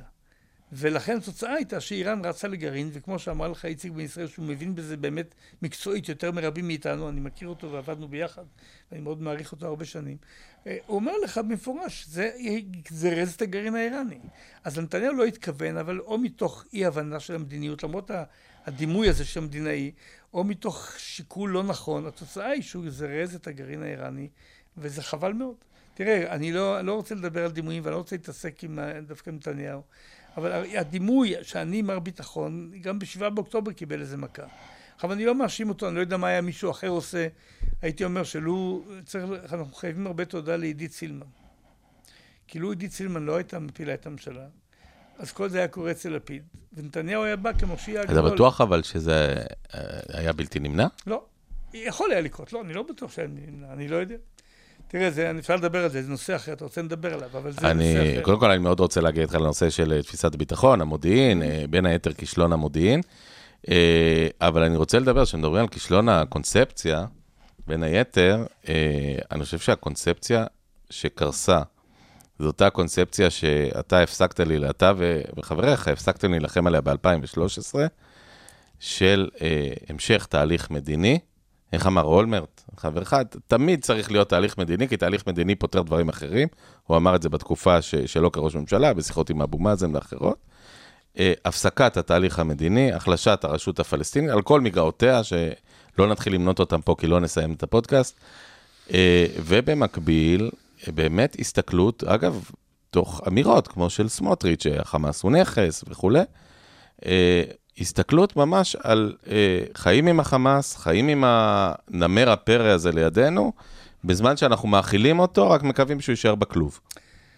נגעת בו בכמה דברים, אני אגיד בהם בקצרה, אבל לחוד. אחד, אה, היו ראשי ממשלה בישראל, אני ראיתי מקרוב שניים, גם את ברק וגם את אולמרט, שרצו מאוד להגיע להסכם עם הפלסטינאים. הייתי עם ברק אה, בקמפ דיוויד. וכתבת, אגב, יומן ביולי מרתק 2000, שפורסם. נכון, וברק היה מנהיג בכך שהוא היה מוכן לשבור גם טאבו ישראלי, בניגוד לדעתי, על ירושלים, ובעצם הוא הציע לערפאת כמעט את הכל, תמורת זה שיגמר הסכסוך. וערפאת דחה את זה. וקלינטון אמר אז, ערפאת אשם. היה ברור שאהוד עשה מאמצים אדירים, אפשר להתווכח עליהם, אבל הוא הלך מעבר לכל מה שהאמינו. בלילה הראשון קלינטון אמר לי, אני יודע שברק לא יכול לוותר על ירושלים. אמר לי בארבע עיניים. וברק הסכים לחלק את ירושלים בדרך כזאת או אחרת. ובכל זאת ערפאת אמר לא, והכי טוב ניסח את זה תום פרידמן העיתונאי, כנראה מפי קלינטון. הוא אומר לערפאת, קלינטון אומר לערפאת במאמר של, אה, של אה, תום פרידמן, פרידמן, כן. אגיד לך באנגלית, If it's 1967, we'll help you. If it's 48, forget about it. התברר שערפאת לא היה מוכן לוותר על יפה. 48, על עניין זכות השיבה, בקיצור. ראיתי את, אה, לא ראיתי מקרוב, אני יודע על המאמץ של אולמרט אבו מאזן. גם כן מהלך אמיץ של ראש ממשלה. לא קל ללכת גם בניגוד לבייס וכן הלאה. ואבו מאזן לא אמר לא, אבל לא אמר כן והשאיר את זה באוויר. אז זה שאין היום הסכם שלום, זה לא נתניהו אשם, זה גם כשהיו ראשי ממשלה טובים, הצד הפלסטיני לא היה מוכן לזה, זאת אמת, בעיניי. אה, ובוודאי אה, היום סבלו ממנהיגים גרועים ל- בסדר, בעצמם. אני, אני אומר, בואו דיברנו לא... על הנהגה, אז אני לא מאשים... סבלו ממנהיגים לא אני טובים. לא מאשים את נתניהו בזה שאין הסכם שלום, אבל השאלה היא אחרת, אתה נגעת בה. הרשות הפלסטינאית איננה משהו אידיאלי, אבל זה, איך אומרים בעברית של היום, זה מה יש. אם אתה לא רוצה לשלוט מהירדן עד הים, ואני אסביר תכף למה זה לא נכון להגיע לזה, משהו צריך להיות שם, מה שיהיה את הרשות הפלסטינאית. אפשר לעזור לה לטפח אותה, מה שהתחלנו עם פיאד שהיה ראש ממשלה שם, ולעזור לה להתמודד עם זה, כי אנחנו רוצים פרטנר שבסוף יעזור לנו להגיע להסדר, ואפשר למעשה לרצות לשלוט מהירדן ועד הים בלי שום פרטנר. ואז מחלישים את הרשות הפלסטינאית. אמר לי פעם, לא נתניהו, מישהו אחר מהממשלה, לא אגיד שם כי זה היה בשיחה פרטית, אני, אמר לי אותו אדם, אני מעדיף את, אה, את חמאס כי אבו מאזן רוצה הסכם. אז הם לא רוצים את זה. אז זה דבר חמור מאוד. עכשיו, אני לא אומר שהסכם הוא קל, אני אגיד לך מה צריך לעשות לפי דעתי, אבל להגיד שהחמאס עדיף כי החמאס לא רוצה הסכם, זה הפחד מהסכם הדור, כי הסכם פירושו נטילת סיכונים, פשרה של שתי מדינות לשני עמים, שנתניהו בזמן לא תמך בה, אחר כך חזר בו. אה, זה צריך מנהיגות, זה לא הייתה שם. עכשיו, אני חושב שאם אתה מסתכל קדימה, לאן כל זה מתגלגל, אם בסוף התוצאה היא שתהיה מדינה אחת מהירדן ועד הים, כמו שאגב היה כתוב בצד של הפת"ח, כמו שאתה שומע, לגמרי. From the river to the sea, מדינה אחת, אז היא או שהיא לא תהיה יהודית, כי הרוב לא יהיה יהודי, או שיהיה חצי או חצי, שהיא תהיה אפרטהייד. או שהיא תהיה מדינת אפרטהייד, שזה זה לא ציונות, זה זוועה. ופה אין ספק, זה מספרים, זה- מספרים פה, נטו. בכל נושא אנחנו ניצחנו ב- בתנודות עם מדינות ערב, בכל- מ-48. ובכלכלה, בביטחון, בכל, בנושא אחד הם עלולים לנצח, אתה נותן להם נשק ביד, והנשק הוא שיום אחד יקום, תקום מנהיגות פלסטינאית שתגיד, אנחנו לא רוצים מדינה, ויתרנו. תנו לנו להצביע. למה היהודי בחברה מצביע והערבי לא? מה הנימוק? גזעני מה הנימוק? והציונות הייתה בנויה על זה שיהיה רוב יהודי. הרי תראה, תחשוב על זה, למה הציונות... ואז אגב, המראות של היום בהאג יראו כמו משחק ילדים. תחשוב על זה, למה הציונות, כל הציונות, לא חושב ז'בוטינסקי או בן גוריון או הרצל או דרשו רוב יהודי. רק יהיה ברור שבמדינה הזאת יש שוויון, כולם יצביעו. אם הערבים לא מצביעים, לא צריך רוב. היום מוצאים פטנט שהערבים לא יצביעו, יצביעו לאוטונומיה, שבגין אמר, אוטונומיה לא במקום הצבעה. אחרת זה, זה לא ציונות, הציונות זה, אנחנו נממש את זכותנו ההיסטורית על ידי רוב, לא בדרך אחרת. מי שרוצה לממש אותה על ידי טריקים ושטיקים, שבעצם אנחנו נשתלט בכל השטח ונבנה יישובים מהירדן ועד הים התיכון, ואין לא יהיה לזה משהו כזה מוניציפלי, זה לא ציונות, זה נורא. וזה מסכן אותנו. עכשיו, זה לא קל כי אין לך פרטנר, אבל מה צריך לעשות? אני מוכן להיכנס לזה עכשיו. אז אני רוצה לשאול, לפני, מה, מה לעשות עכשיו? אני כן. רוצה לדבר על, אותו, על אותן עשר שנים, מ-2013 עד 2023. צריך להגיד, המשא ומתן, הפגישה האחרונה בין אבו מאזן לנתניהו הייתה ב-2010. אה, המגעים המשמעותיים האחרונים נעשו פחות או יותר תקופת הממשלה שלכם, ממשל אובמה, עד 2013, ברק קצת, קצת אתה, קצת אחרים. מה, האם העובדה שב-2013 בעצם זנחנו את העניין? מדינת ישראל זנחה את הרעיון, אני לא מדבר על להגיע להסכם, אני לא בטוח שהיינו מגיעים להסכם, כפי שאתה אומר, בשכל טוב. זנחנו את רעיון המשא ומתן, אמרנו, הרשות הפלסטינית, סליחה עכשיו על השפה הבוטה, שיחנקו, שישבו שם, שיעזבו אותנו בשקט, חמאס, נכה בו פעם בכמה שנים, נממן אותו באופן הולך וגדל מאז 2018-2019 עם מזוודות כסף, ויהיה בסדר. ואני רוצה להגיד עוד משהו לסיום, וכמעט הצלחנו. הסכמי אברהם המבורכים, וכמעט הסכמי אברהם 2 עם סעודיה, אני, תפקידי, אני יושב ראש לשכת המסחר ישראל למפרץ הפרסי, אני הייתי מוזמן לסעודיה לפני חודשיים, אה, לא נסעתי בסוף, זה היה שבועיים אחרי השביעי לעשירי. אה, כמעט הצלחנו לעשות הסכם עם סעודיה, בלי להתייחס לפלסטינים. אז בואו בוא נדבר על שני הדברים. אני אינני בטוח שאפשר להגיע להסכם עם הפלסטינאים, או שאפשר היה ב-2013. אני חושב שהיה מיצוי של המהלך במידה רבה אצל אולמרט, כשהוא התקשר לקונדוליסה רייז, אמר לה, תבואי, יש אפשרות להסכם, וזה לא היה בסוף. זה לא כי לא היו מגעים, ולא כי לא היו ישיבות, נדמה לי שהיו 200 וכמה מפגשים של הצוותים הישראלים פלסטינאים אז, והייתה נכונות, והפלסטינאים לא באו מוכנים. גם ההנהגה שלהם מפולגת בין החמאס לבין פת"ח, עכשיו, ולכן כנראה לא בגללנו אין הסכם. אז לכן אני, אני אגיד לך מה אני הייתי עושה. צריך לנסות להמשיך להגיע להסכם. אבל אני מדבר על משא ומתן. אני מדבר, צריך לנסות להמשיך להגיע להסכם משא ומתן. אבו מאזן יחליף את המשא ומתן ברצון לקבל החלטת או"ם שתכפה על ישראל. זה לא רק אנחנו, זה גם הוא. אבל אנחנו צריכים לשאול את עצמנו את השאלה הפשוטה. נגיד שאי אפשר להגיע להסכם, ויכול להיות שאי אפשר. לא בגלל התווכחות על, על נקודת אה, התנחלות פה ושם, אלא באופן יסודי, אולי אין מנהיגות, היום בוודאי, בין פת"ח לחמאס. אז מה אנחנו עושים? תחשוב מה יקרה אם לא נעשה כלום. אם לא נעשה כלום, ונמשיך בהתנחלויות ובחיבור הזה, עד שאי אפשר יהיה לנתק את יהודה ושומרון ואת, ואת ישראל, לא יודע אם היא עזה או לא, היום כבר גם עזה בתוך כן. העניין הזה, אנחנו מסכנים את כל הפרויקט הציוני. לכן, אני הייתי עושה שני דברים. מנסה להמשיך משא ומתן, מוכן למשא ומתן, מקבל את היוזמה הסעודית, אבל במקביל עושה מהלכים חד צדדיים. מה לא הייתי עושה? לא הייתי מוציא את הצבא מיהודה ושומרון בלי הסכם, כי זה יהיה לנו עזה ברמאללה. אבל כן של... את האזרחים. אבל לא, לפני האזרחים. הייתי קודם כל מקבל החלטה בישראל, ממשלה, הכנסת, מה הגבול שאנחנו רוצים. הייתי אומר, אני מציע עכשיו, הגבול קו הגדר. זה כמה אחוזים מהשטח, עם 80 אחוז מהמתנחלים, ואני מודיע לעולם, זה, הם רוצים קווי 67, אני לא מסכים, אני רוצה את קו הגדר. אני הייתי מגדיר אותו בנ"צ, לא במילים כלליות. יש ויכוח. עכשיו, אני, אני מוכן לנהל משא ומתן, אבל באין משא ומתן אני ממשיך בצעדים שלי. אני מפסיק כל התנחלות מעבר לקו הגדר הזה. אני כן מחזק יישובים בתוך הגדר, גוש עציון, מעלה אדומים וכן הלאה. אני מודיע לפלסטינאים, הצבא יצא רק כאשר יהיה הסכם. באין הסכם הוא יישאר כמה שצריך, אבל כל הפונקציות האזרחיות עוברות אליכם. מ-1 בינואר אין משטרה ישראלית שם, משטרה, מי שיתפוס אה, עבריינים זה שלכם, לא שלנו. מ-2 לפברואר אין תכנון בנייה... אבל יש שם יהודים באזור הזה. אני מדבר על הערבים, אין תכנון בנייה, תעשו שלכם. אני מוציא את כל הפונקציות האזרחיות, יש שם היום יהודים בשטח מעבר לגדר. אני לא חושב שנכון להוציא בכוח באין הסכם אנשים משם.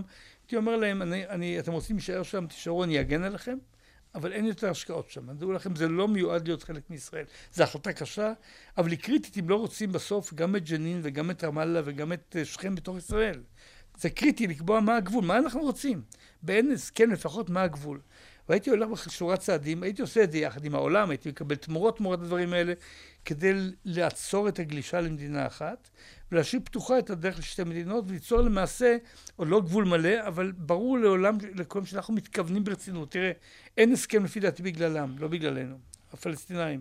ואני לא מדבר על נתניהו, כל ראשי הממשלה שהיו, מרבין, פרס, עד עוד אין ויכוח, שוב, הנהגה לא טובה שלהם. אבל למה, למה העולם היום עולה עלינו?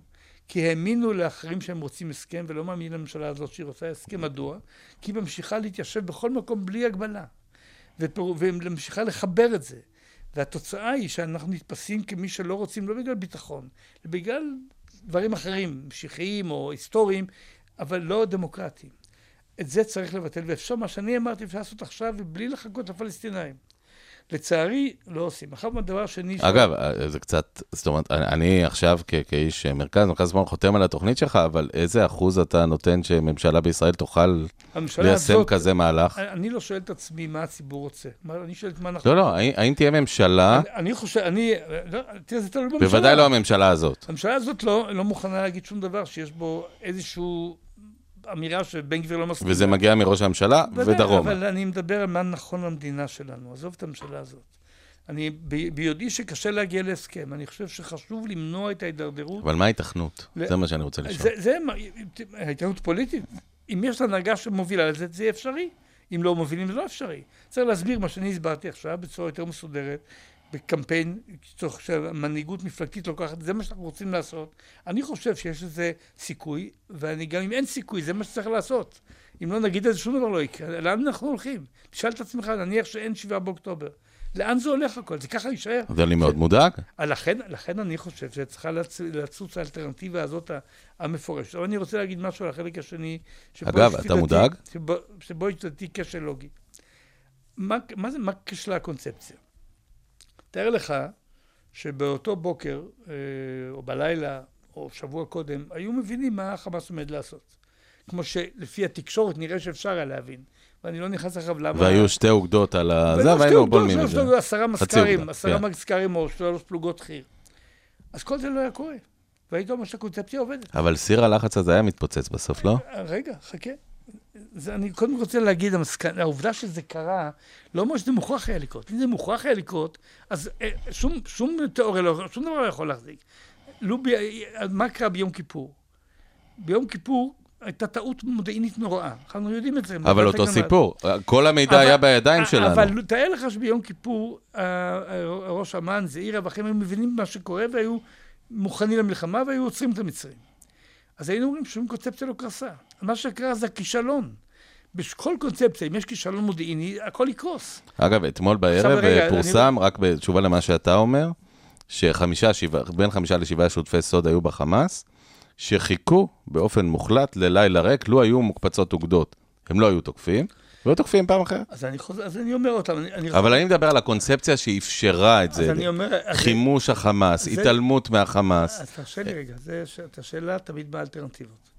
אינני יודע מה המודיעין ידע, אני עשר שנים לא שם. כשהייתי שם ידעתי כל מה שאפשר לדעת, היום אני לא יודע. אבל היית שר מודיעין אמיתי, לא מומצא. עסקתי בזה, ידעתי בזה בכל לא התפקידים, לא חשוב. אני אומר, אינני יודע מה ידעו, אבל השאלה היא לא רק למה הופתעו, שזו שאלה טובה שהיא תיבדק וכן הלאה. ידעו שיש מנהרות, אינני יודע מה ידעו. אז מה, מה נניח שאומרים אנחנו לא רוצים ללכת למלחמה עכשיו. זה הגיוני, למלחמה, פתאום לצאת למלחמה. האם יש תוכנית מה יקרה כשתהיה מלחמה? האם הייתה תוכנית מה עושים במנהרות כשזה יקרה? כדי לבנות תוכנית צריך אולי שיהיה לך הרבה יותר מודיעין. זה לא נעשה מרגע, זה היה צריך להחליט קודם. לאסוף יותר יומינט, יותר סוכנים. אני לא נכנס לפרטים. אני לא, זאת השאלה הגדולה. השאלה בעיניי זה לא כישלון קונספציה, כי מה האלטרנטיבה? החמאס שם לא בגללנו. החמאס השתלט בכוח. אגב, החמאס ניצח בבחירות. והשתלט ב-2007 בכוח. קודם הוא ניצח בבחירות. וזכה ברוב, לא הפת"ח. אחר כך הוא השתלט בכוח והרג וגירש את אנשי פת"ח משם, תפס את השלטון. עכשיו תשמע, מה אתה עושה? מה, מה האלטרנטיבה? אנחנו יצאנו מעזה, ב-2005-2006, בהתנתקות. כן, חמש, כן. כן, 2005, 6, 7 זה שהם תפסו את השלטון. 2007 תפסו, כן. מה עשינו מאז 16 שנה? אז אני שואל, לא, אני שאלה שהקונספציה, אני לא רוצה להיכנס לזה אחורנית, אבל מה אפשר היה לעשות? אז מה, נכבוש את עזה מחדש? שאלה קלה, לא קלה. תראה, אמרו- אם אמרו, אם רגע, יש לך שכן, אבל בוא- בוא נניח- בביתך, בשכונת אה. רחביה, תלביה, אה, לא, אף פעם לא הבדלתי ביניהם בירושלים. והוא אלים. אתה לי, אז אני אומר לך מה אתה עושה. אתה קודם כל, אתה יכול להיות שהדרך הנכונה לנסות לשנות את האווירה, את המצב, על ידי כל מיני הסכמים, יכול להיות. אבל אתה כל הזמן צריך לזכור שזה אויב מסוכן, וצריך כל הזמן לשים עיניים פקוחות, להיזהר שלא יקרה דבר כזה. לו היו נזהרים כראוי, זה ברור לנו, זה לא היה קורה. נכון. אז זו קונספציה לא הייתה נכשלת. יכול להיות שגם בלי כיבוש עזה, או עם התנתקות או בלי התנתקות, את זה לא צריך היה לקרות. לכן, אה, יש תקלה גדולה מאוד במערכת הביטחונית, אין ספק, וכבר לקחו אחריות, הרמטכ"ל, שהוא איש מצוין, אני מכיר אותו, וגם רונן ברזו- בר, שאני מכיר, אנשים ברמה טובה והגונים, ולקחו אחריות. הייתה כאן, היה כאן משהו... וכמובן. התפטרו מתפקידם בשלב מסוים, מן הסתם. נניח, נניח, אני לא נכנס לזה עכשיו, הם לקחו אחריות, הם אומרים, אנחנו נכשלנו, מילים שלהם. חוץ מאיש אחד כזה שלא נכשל, אבל זה נכון. עדיין השאלה מה צריך לעשות היא שאלה אחרת. עכשיו אנחנו בתוך מלחמה, סיפור אחר. האם קודם היה נכון להיכנס לעזה למלחמה? האם ידעו מה יש שם? אינני יודע, כל זה צריך להיבדק עדיין. אבל הקונספציה שאנחנו, שהבעיה הפלסטינאית לא קיימת, זה קשקוש ומסוכן הקשקוש, זה לא בגלל זה שיעשו לך התקפות כאלה, אלא כי נגיד שאין התקפה. נגיד שלא יקרה כלום, פשוט אנחנו שם, והם לדורי דורות לא מצביעים, אנחנו כמצביעים, אנחנו שולטים על הכניסות והיציאות, למעשה בכל. זה לא דבר שיכול להחזיק ולא ראוי שיחזיק. אז צריך לכן... אבל זה היה לנו נוח, לא? אז זה ד- נוח. לא, אני מדבר מתוך- לנו, לא לי ולך, ממשלת נוח- ישראל. בהסתכלות קצרה זה נוח. היה לה נוח. תפקיד הממשלה, להבדיל מתפקיד כל אדם ברחוב, שלא תמיד יש לו הזמן וה, והידע מספיק, להסתכל מעבר ל, לפינה. לאן זה הולך? להסתכל קדימה, לאן זה התהליך הולך? אתה, אנחנו לא אובייקטים של ההיסטוריה, אנחנו עושים משהו. אנחנו מדינה חזקה, מה אנחנו עושים?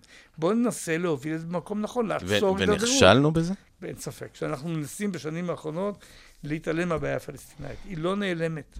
עכשיו, זה לא מצדיק את מה שקרה פה. פה היה צריך לשמור צבאית, ולא שמעו נכון, ברור.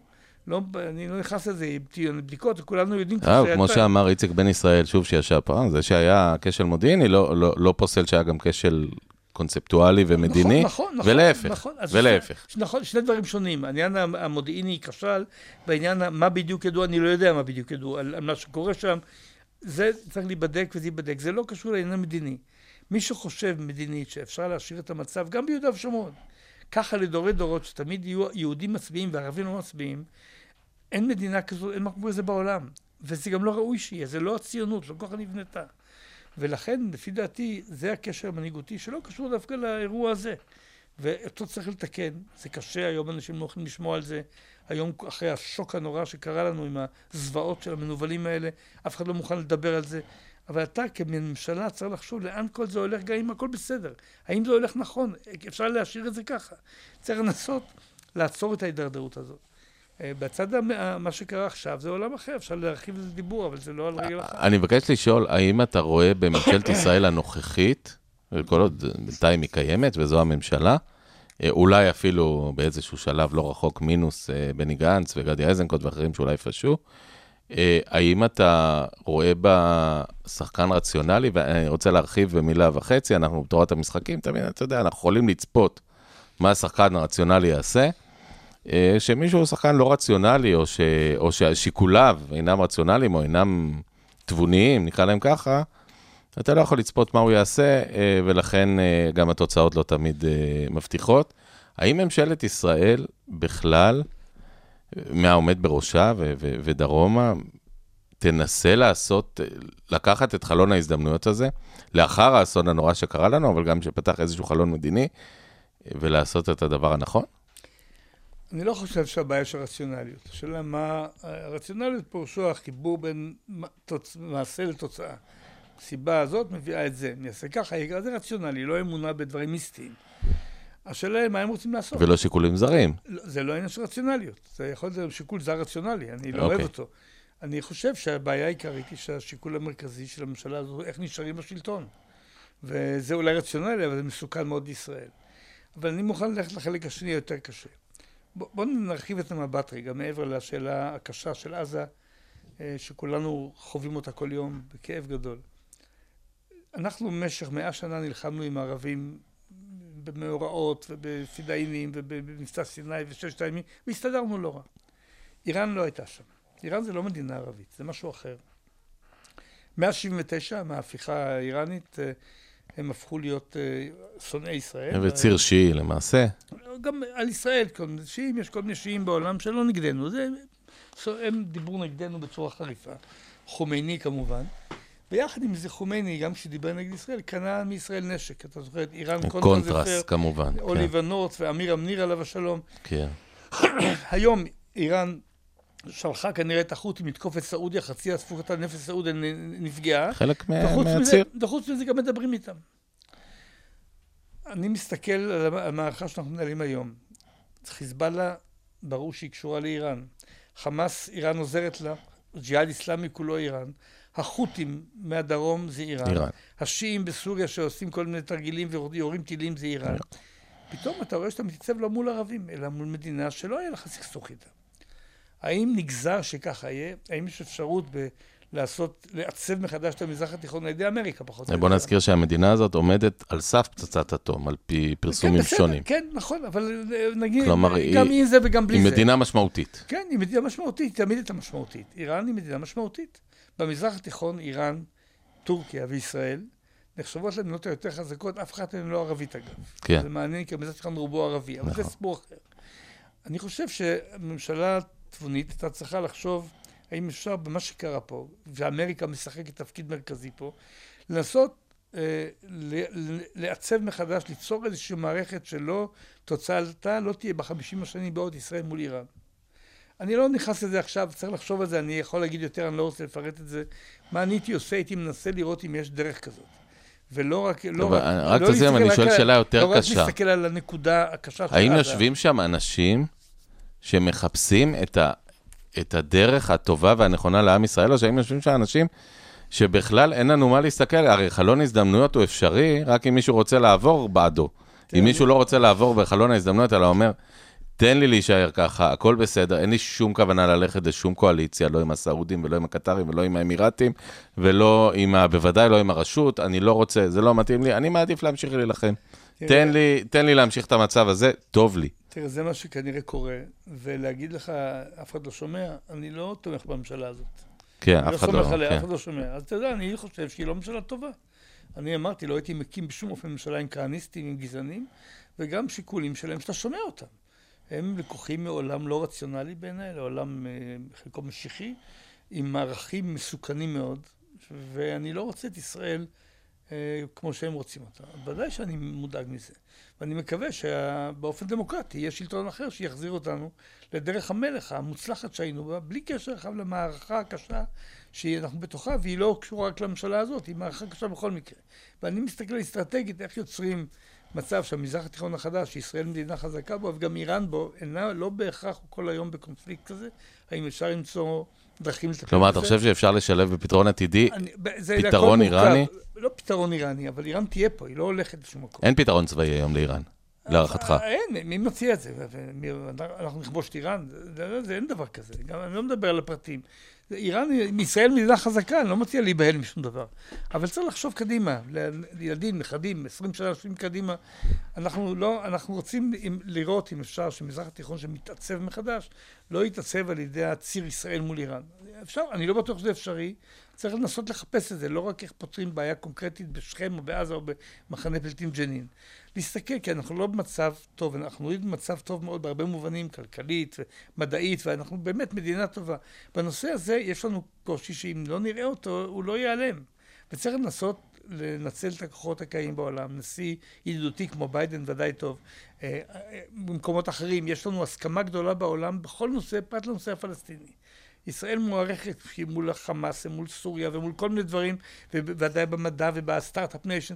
בנושא הפלסטיני יש מצב לא נורמלי, ואנחנו צריכים להיראות באמת כמי שמנסה ליצור איזה פתרון או לשנות את זה. להישאר על זה ולהסביר שאי אפשר לעשות שום דבר, זה מסוכן, כי אם לא נעשה כלום, אנחנו גומרים לא כמדינה דמוקרטית יהודית שרצינו לראות פה.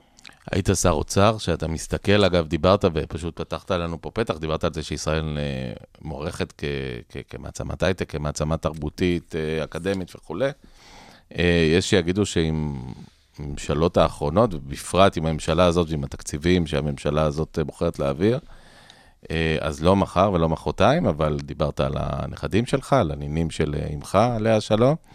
אה, בדור שלהם אנחנו אולי כבר נלך ונתרחק מה... תראה, היינו... ב- מההצלחה הזאת של הדור אה, שלך, של הוריך, שלי אולי.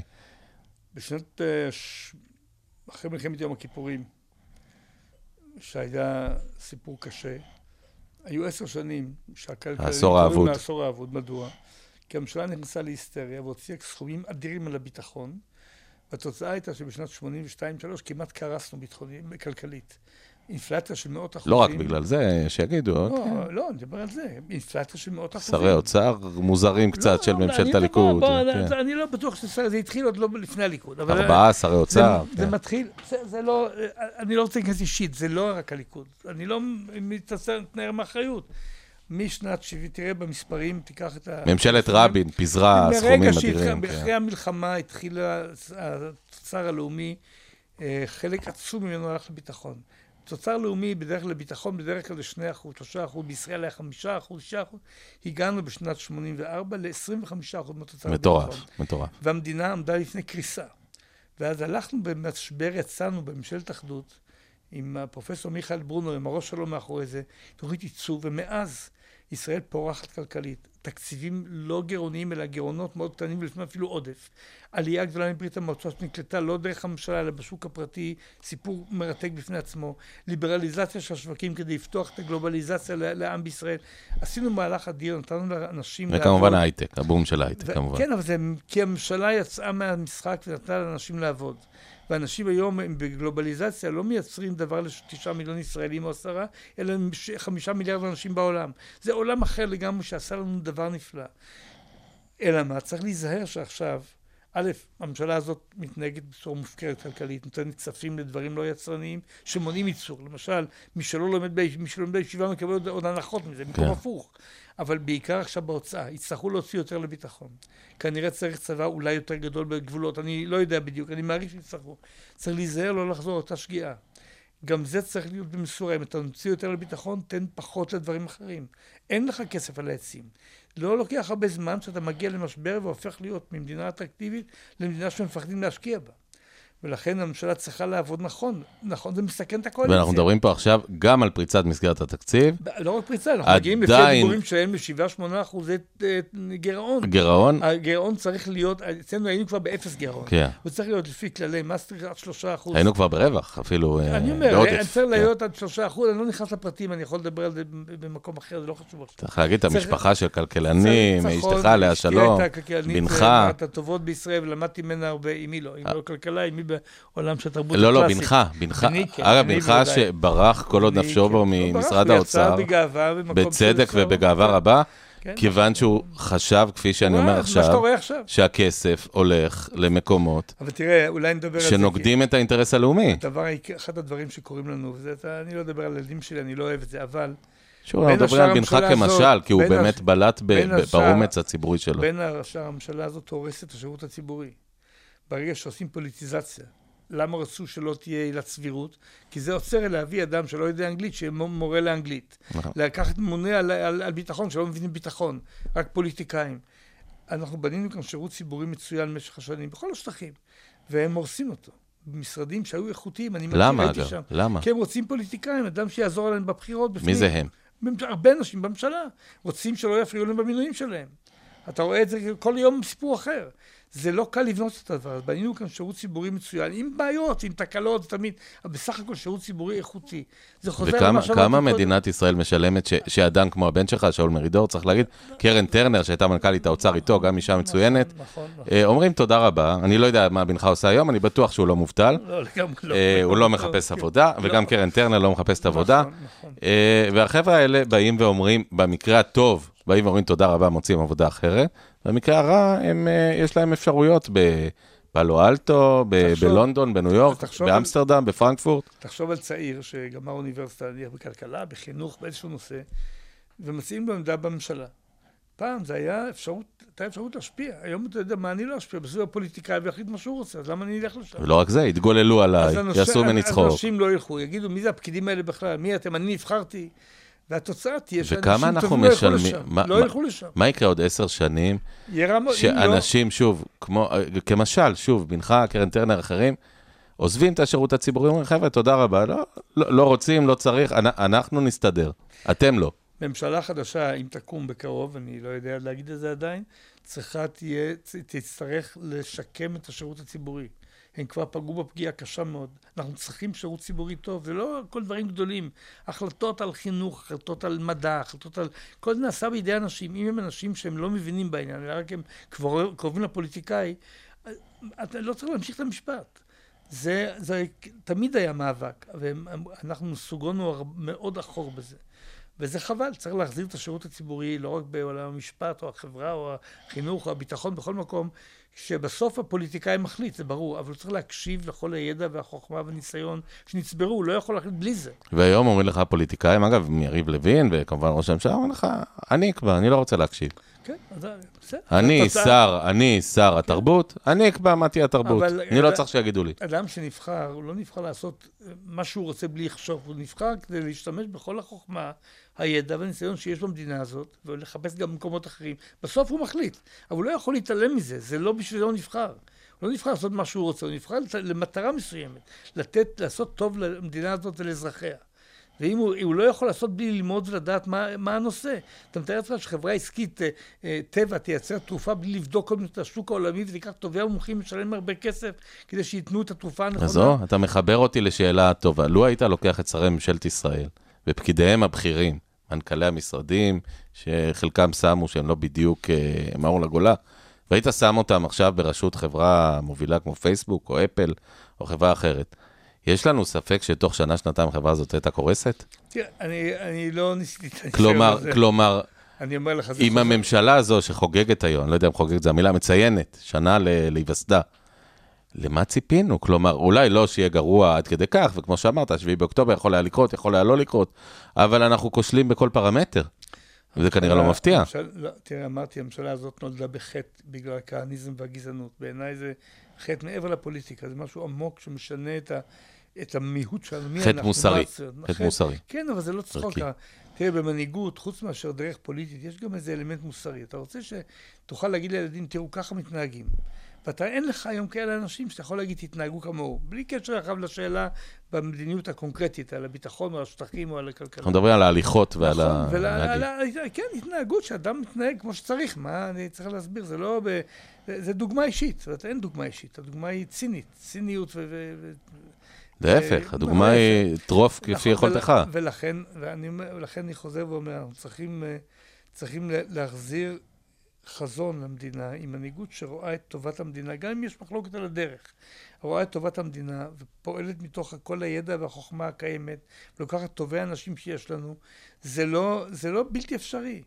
לא שפעם הכל היה אידיאלי, גם פעם היו אנשים מכל הסוגים, אבל ההובלה הייתה בדרך כלל של אנשים שעשו מה שאמרתי עכשיו, גם כשהיו מחלוקות. המילה הזאת, ממלכתיות.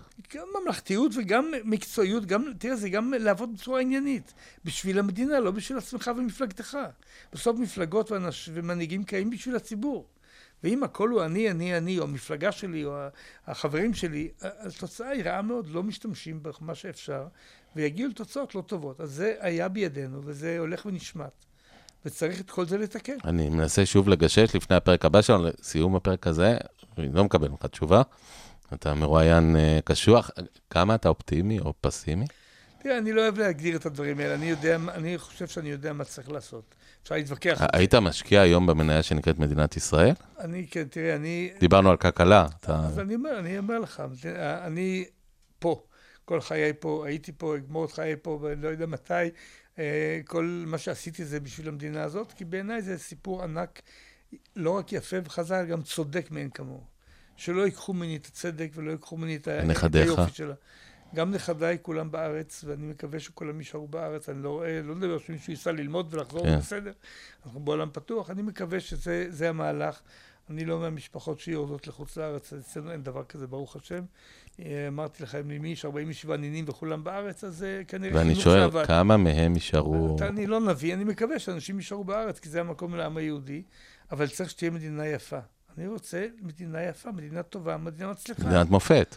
כן, מופת, אפילו בלי המילה מופת, שהיא מילה גדולה, שתעבוד נכון, שנוכל להתגאות בה, שנוכל לומר, אנחנו גאים במה שאנחנו עושים. את זה לוקחים לנו. אז זה מחבר אותנו נהדר לפרק הבא. אני אה, גם קראתי רבות, וגם נושא שקרוב לליבי, על באמת מה שעשיתם ב, אה, ב, בעצם בהתחלה ממשלת האחדות, 88 עד 90, ולאחר מכן הממשלה הצרה, אפילו בממשלה הצרה, אגב, ממשלת אה, ימין חרדים צרה.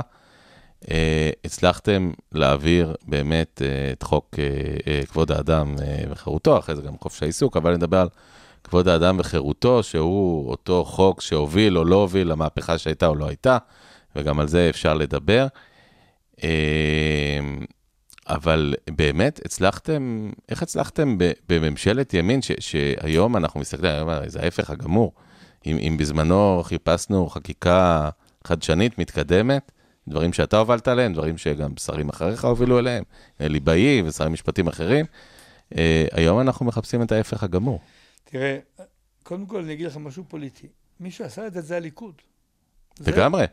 זה, זה לא סתם, זה, כשעשיתי את זה, יזמתי, את זה, דחפתי את זה, יזמתי את המהפכה הזאת, חוץ מאחד או שניים, כל הליכוד תמך בזה. ועידת הליכוד, אחרי שעשינו את החוק הזה, ב-83, ב-93, במאי, משתבחת בזה, ממשיכה, מבטיחה להמשיך בזה.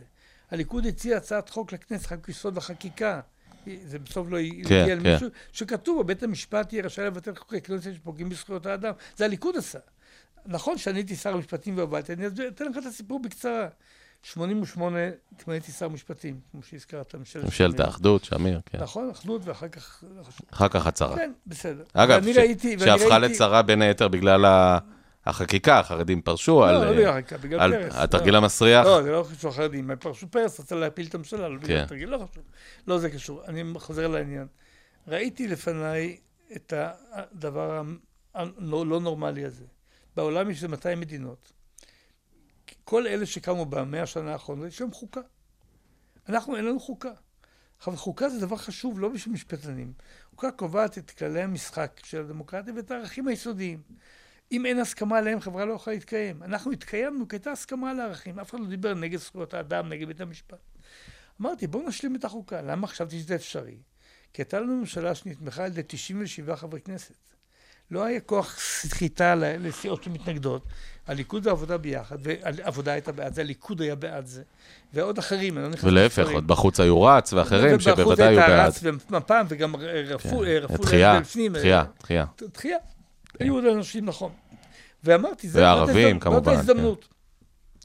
ובאמת הלכתי למהלך של שני חוקי יסוד חסרים להשלים את החוקה. חוק יסוד החקיקה שמסדיר את כל העניין, איך מחוקקים חוקים, בית המשפט, כנסת וכן הלאה. מה שמאוד חסר לנו היום. נכון, וחוק יסוד זכויות האדם. אז את שניהם קידמנו. חוק יסוד החקיקה, הממשלה, ממשלת שמיר, הגישה לכנסת, זה נמצא בכחול, מה שנקרא, כתוב במפורש מה שאמרתי עכשיו. וחוק יסוד זכויות האדם, שהתגלגל בסוף, אני לא נכנס לפרטים, לחוק יסוד כבוד האדם וחירותו. וזה היה ליכוד. לצערי... ולצערנו לא שוריין, אה, נפל על חודו לא, של כן, כל לא השריון. רק המגמה, אה, זה היה בימים שבהם לא הייתה התנגדות אמיתית, פרט לסיעת ש"ס אה, שהתנגדה לזה. ומ- ומכיוון שבסוף הממשלה נהייתה ממשלה קטנה, כי פרס הפיל אותה. צריך לזכור, הייתה ארבעה ח"כים אז ש"ס. כן, אבל, פר, אבל. כל, כל היה קובע, ופרס הפיל את הממשלה בתרגיל ה- שרבין קרא לו. תרגיל מסריח, אחרי שהוא נכשל, אגב, קודם הוא לא קרא לזה ככה, אבל כשהוא נכשל, קרא לו תרגיל מסריח, והממשלה נפלה, והחרדים ייתנו שלא נמשיך בזה. אז לא יכולנו להמשיך, ובזכות אמנון רובינשטיין, שבמקום הזה אני לא צריך להזכיר את שמו, כן. שלקח את ההצעה שלי כמו שהיא מילה במילה, הלך ופיתח את זה ויצא מזה. אבל למרות זאת. בממשלה הצרה הצלחת לחוקק כן, בשלהי כן, העברנו את זה. הממשלה כן, הצרה, חוקק העברנו את זה, וזה היה באמת... עם יצחק לוי, מהמפד"ל, נכון, הצביע זה בעד. ב- זה נכון, זה היה מהפכה, קראתי לזה אני מהפכה קונסטיטוציונית, זה מילים מילים שלי שאהרן ברק אה, ציטט אותם, כי באמת היה באיזה מהפך, שאמרנו מהכנסת איננה מעל הכל, יש בית משפט, יש ממשלה, יש כנסת, יש איזון, מה שהאמריקאים קוראים checks and balances, והתחלנו מהלך, חשבתי שנשלים אותו אחרי הבחירות, ואחרי הבחירות אה, באה ממשלת, אה, ממשלה אחרת, ממשלת רבין, והכל התהפך. לא הייתה ממשלה רעה, אגב, היום אפשר להגיד בדיעבד. בנושא הזה לא התעסקה. בדיעבד. בנושא הזה לא התעסקה. רבין והחוק לא היו תמיד חברים, היו לו... אה, לא חשוב. וצריך לא לזכור גם שש"ס היו לשון מאזניים באותה ממשלה. גם ש"ס היו, נכון, אני לא, לא נכנס לשאלה. הלכת דרעי, פנחס, היה בלאגן שם. נכון, נכון, הלכנו, זה נעצר לצערי. ואני זוכר אז, שבאחד הדיונים שאלו אותי, למה אתה ממהר? מה, יש זמן, אנחנו 40 שנה כבר בלי חוקה, מה אתה ממהר? אני זוכר שאמרתי, אני מרגיש, אפשר למצוא את זה ודאי באיזה נאומים, שעוד מעט אי אפשר להעביר את הדברים האלה. אני מרגיש שיש שינוי בחברה. למה? אני אתן לך דוגמה, אם אני לא הצלחתי להעביר, לא רק אני, אף אחד, בחוקי יסוד, באיזשהו חוק יסוד, משפט שאין חוקה בלעדיו בעולם. כל בני אדם שווים. לא הצלחתי להעביר. כן. אה, עם החרדים, נכון? זה נפל כן, אצל כן, רבנים. לא, לא. ונפגשת עם רבנים. נפגשת עם רבנים. נפגשתי עם, כן, אבל לא רק חרדים. חרדים וגם לאומנים. אנשים שלא מקבלים שערבי ויהודי שווים, שאיש ואישה שווים, שהומו וסטרייט שווים, שרפורמי וקונסרבטיבי שווים, לא מקבלים שוויון. ולכן לא מוכנים לכתוב כל בני אדם שווים. זה, זה מזעזע. אין חוקה בעולם, גם של מדינות נוראות, שלא כתוב במשפט הזה, לא, אין להפלות על בסיס... מי... לא כתוב. ראיתי את, את האווירה וכמובן שזה כתוב במגילת העצמאות שלנו. מגילת העצמאות כתוב במפורש, כן, אך היא לא חוקה. עכשיו אה, יש סיפור שהתפתח לאחרונה. אז אני חשבתי שיש לנו הזדמנות לעשות את זה, ותראה לי קואליציה מאוד רחבה. ושמיר, כמו שאמרתי, הקשיב לי והלך איתי בעניין הזה. אז אני חשבתי שאפשר להעביר, היינו קרובים לזה, והצלחנו באופן חלקי. את uh, כבוד האדם וחירותו. ש... לא, כמה לא שמיר מה... באמת היה, אם אפשר לשאול עכשיו, אה, לא נקרא לזה רכילות, אלא באמת ידע היסטורי. האי בגין היה משפטן, ולידו היה באדר שהיה נכון. משפטן, שמיר לא היה משפטן. לא. אה, הוא לא, גם לא היה קרוב לחוק, זה לא היה, עשה הרבה דברים אה, טובים ופחות טובים, אבל לא כולם בתחום החוק. אה, איך הצלחת לרתום את שמיר? קודם כל, הוא לא היה קרוב לחוק, הוא גם לא עבר על החוק. לא, לא, חלילה, חלילה. לא, לא, אני אומר, הוא היה מאוד זהיר. אני מתכוון, הוא לא, לא היה מחוקק פרוגרסיבי. לא, לא, לא מחוקק, הוא לא היה משפטן בשקפת עולמו. הוא היה איש מעשה, אני מאוד אהבתי אותו, והוא היה אדם באמת מיוחד בעיניי, ואני חושב שהוא היה ראש ממשלה טוב, ואני מוכן לדבר עליו, אבל הוא לא היה, אבל היחסים בינינו היו כאלה שהוא נתן לי ללכת עם זה. אני מוכן להגיד, לא הגעתי לרגע, בסוף.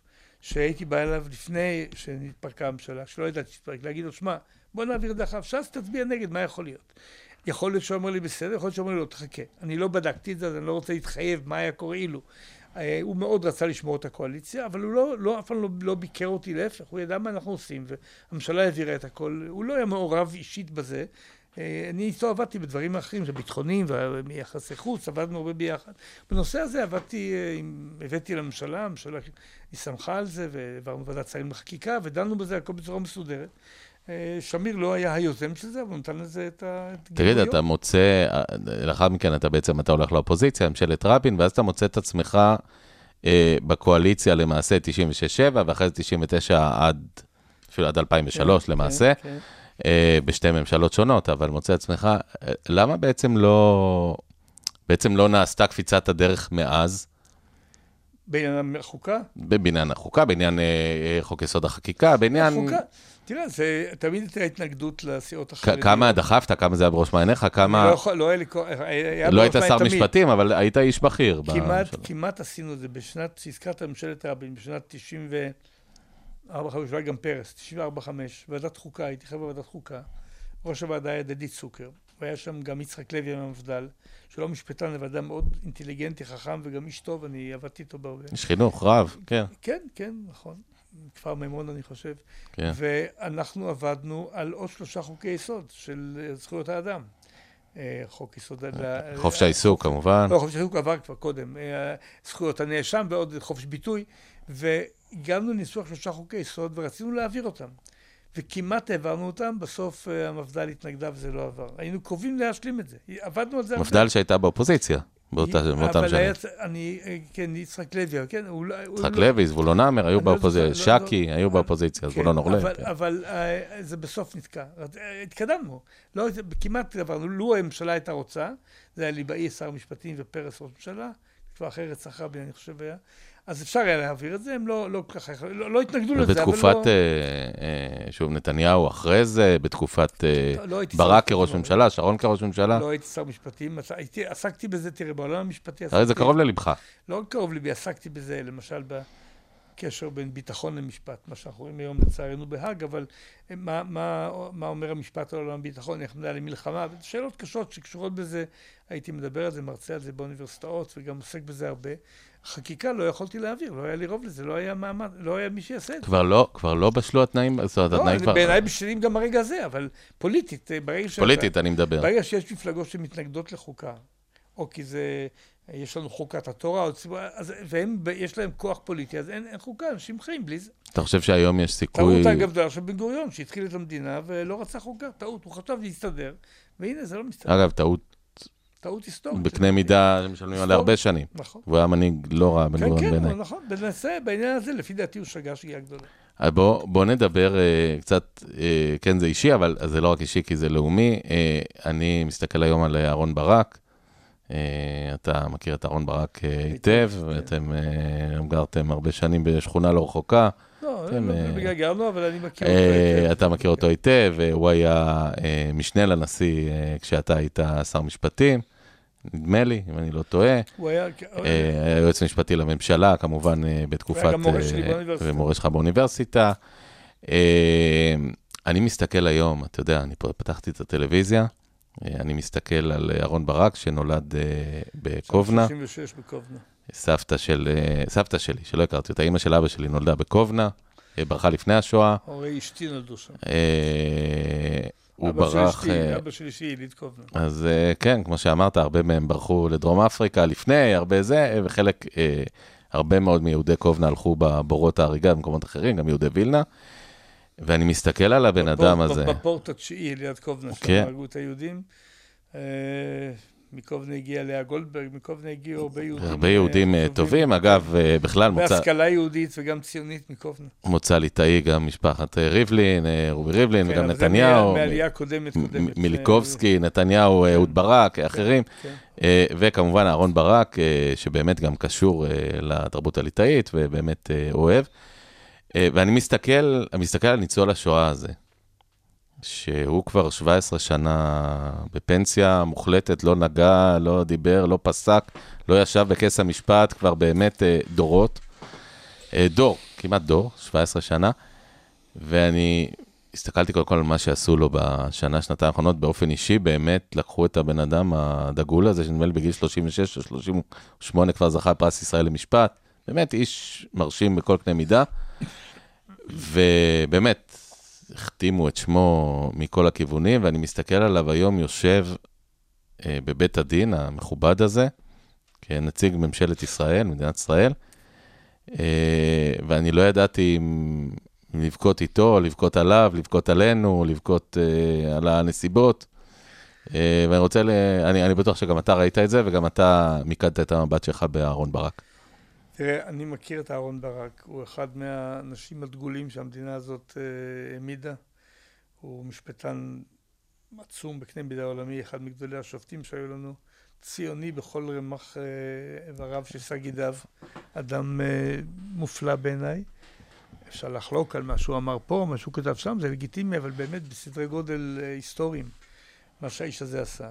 זה שמתנכלים לא מתנפלים עליו, כי מתנפלים על הערכים שהוא מייצג. הערכים הליברליים, מרכזיות האדם, שלטון החוק, עליונות המשפט, ביטוי של בגין אגב, זה, על זה מתנפלים. והאיש הזה, בגלל אה, עוצמתו האינטלקטואלית והשפעתו בעולם המשפט, בעולם, אה, הפך להיות מוקד לשנאה ולבוז ולעג, זה בושה וחרפה כמובן. אני אה, לפני יומיים דיברתי איתו בטלפון, אחרי שהוא קיבל ה, על עצמו את ה... את הייצוג בשם ישראל כשופט כמה הוא. התלבט, להערכתך או לידיעתך? לא, אני, אני חושב שכן, אני לא רוצה... להיכנס להערכתך, לזה. לא ל... לא, אני לא, לא רוצה להיכנס לזה. בכל זאת, הוא לקח את זה על עצמו.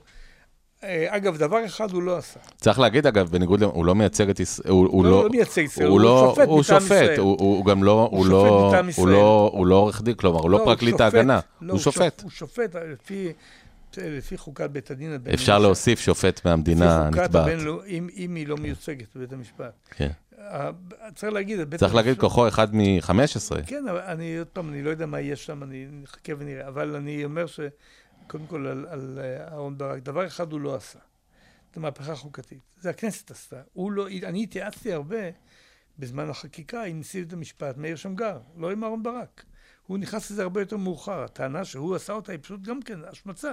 הכנסת קבעה בחוק שמהיום והלאה לא יחקקו חוקים שפוגעים בעקרונות מסוימים, שזה בדיוק המהפכה. כולל אותו סעיף 8, אגב, כן, מפורסם. כן, זה בפס- פסקת ההגבלה, אבל זה, זה אנחנו קבענו בכנסת, לא אהרן ברק.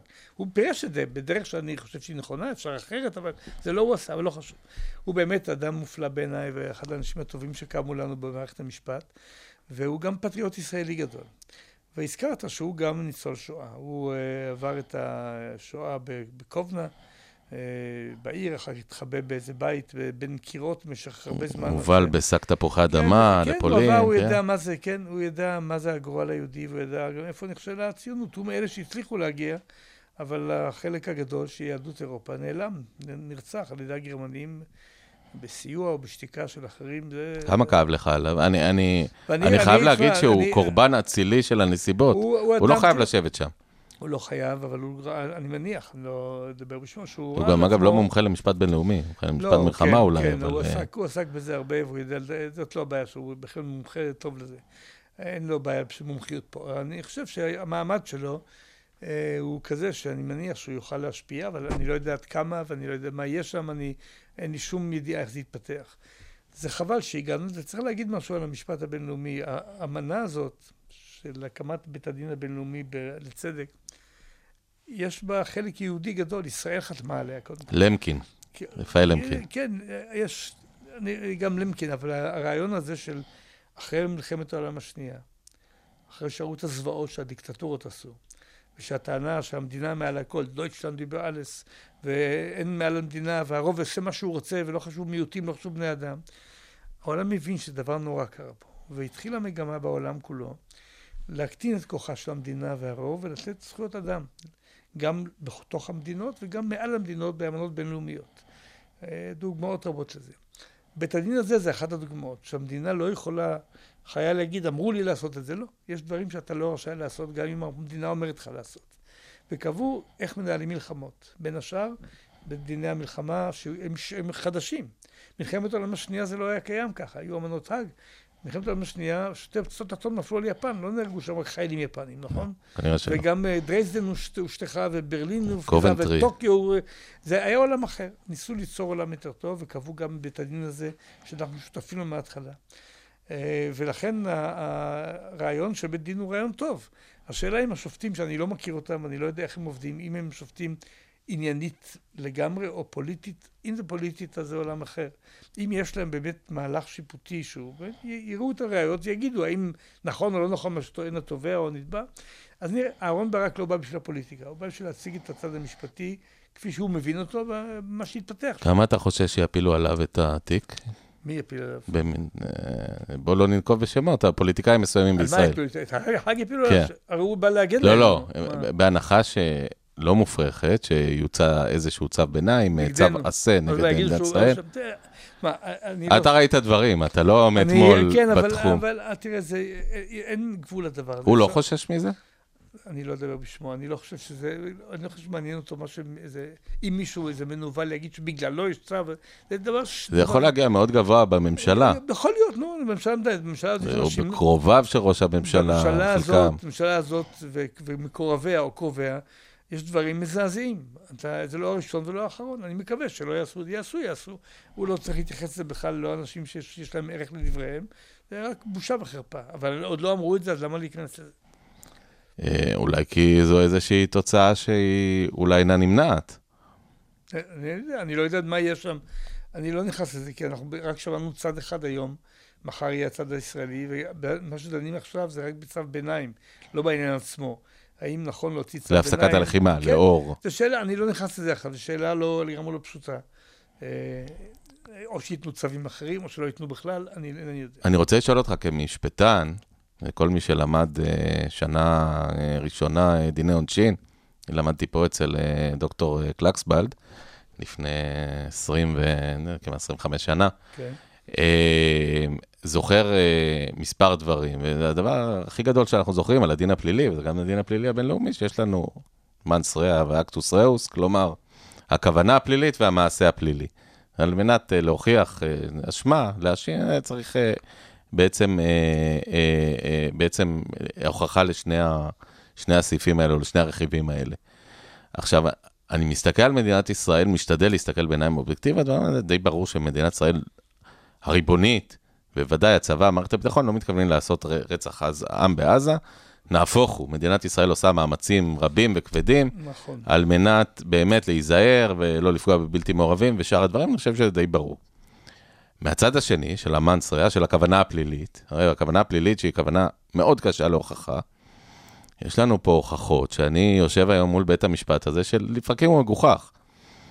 ואני מתכווץ, כי רואים את סגן יושב ראש הכנסת, שאולי בשבילנו אדם מגוחך קצת, אבל בשביל העולם הוא סגן יושב ראש הכנסת הישראלית. ורואים את השר לביטחון לאומי, ורואים את שר האוצר, ורואים את ראש הממשלה, כמו שאמרת, עמלק.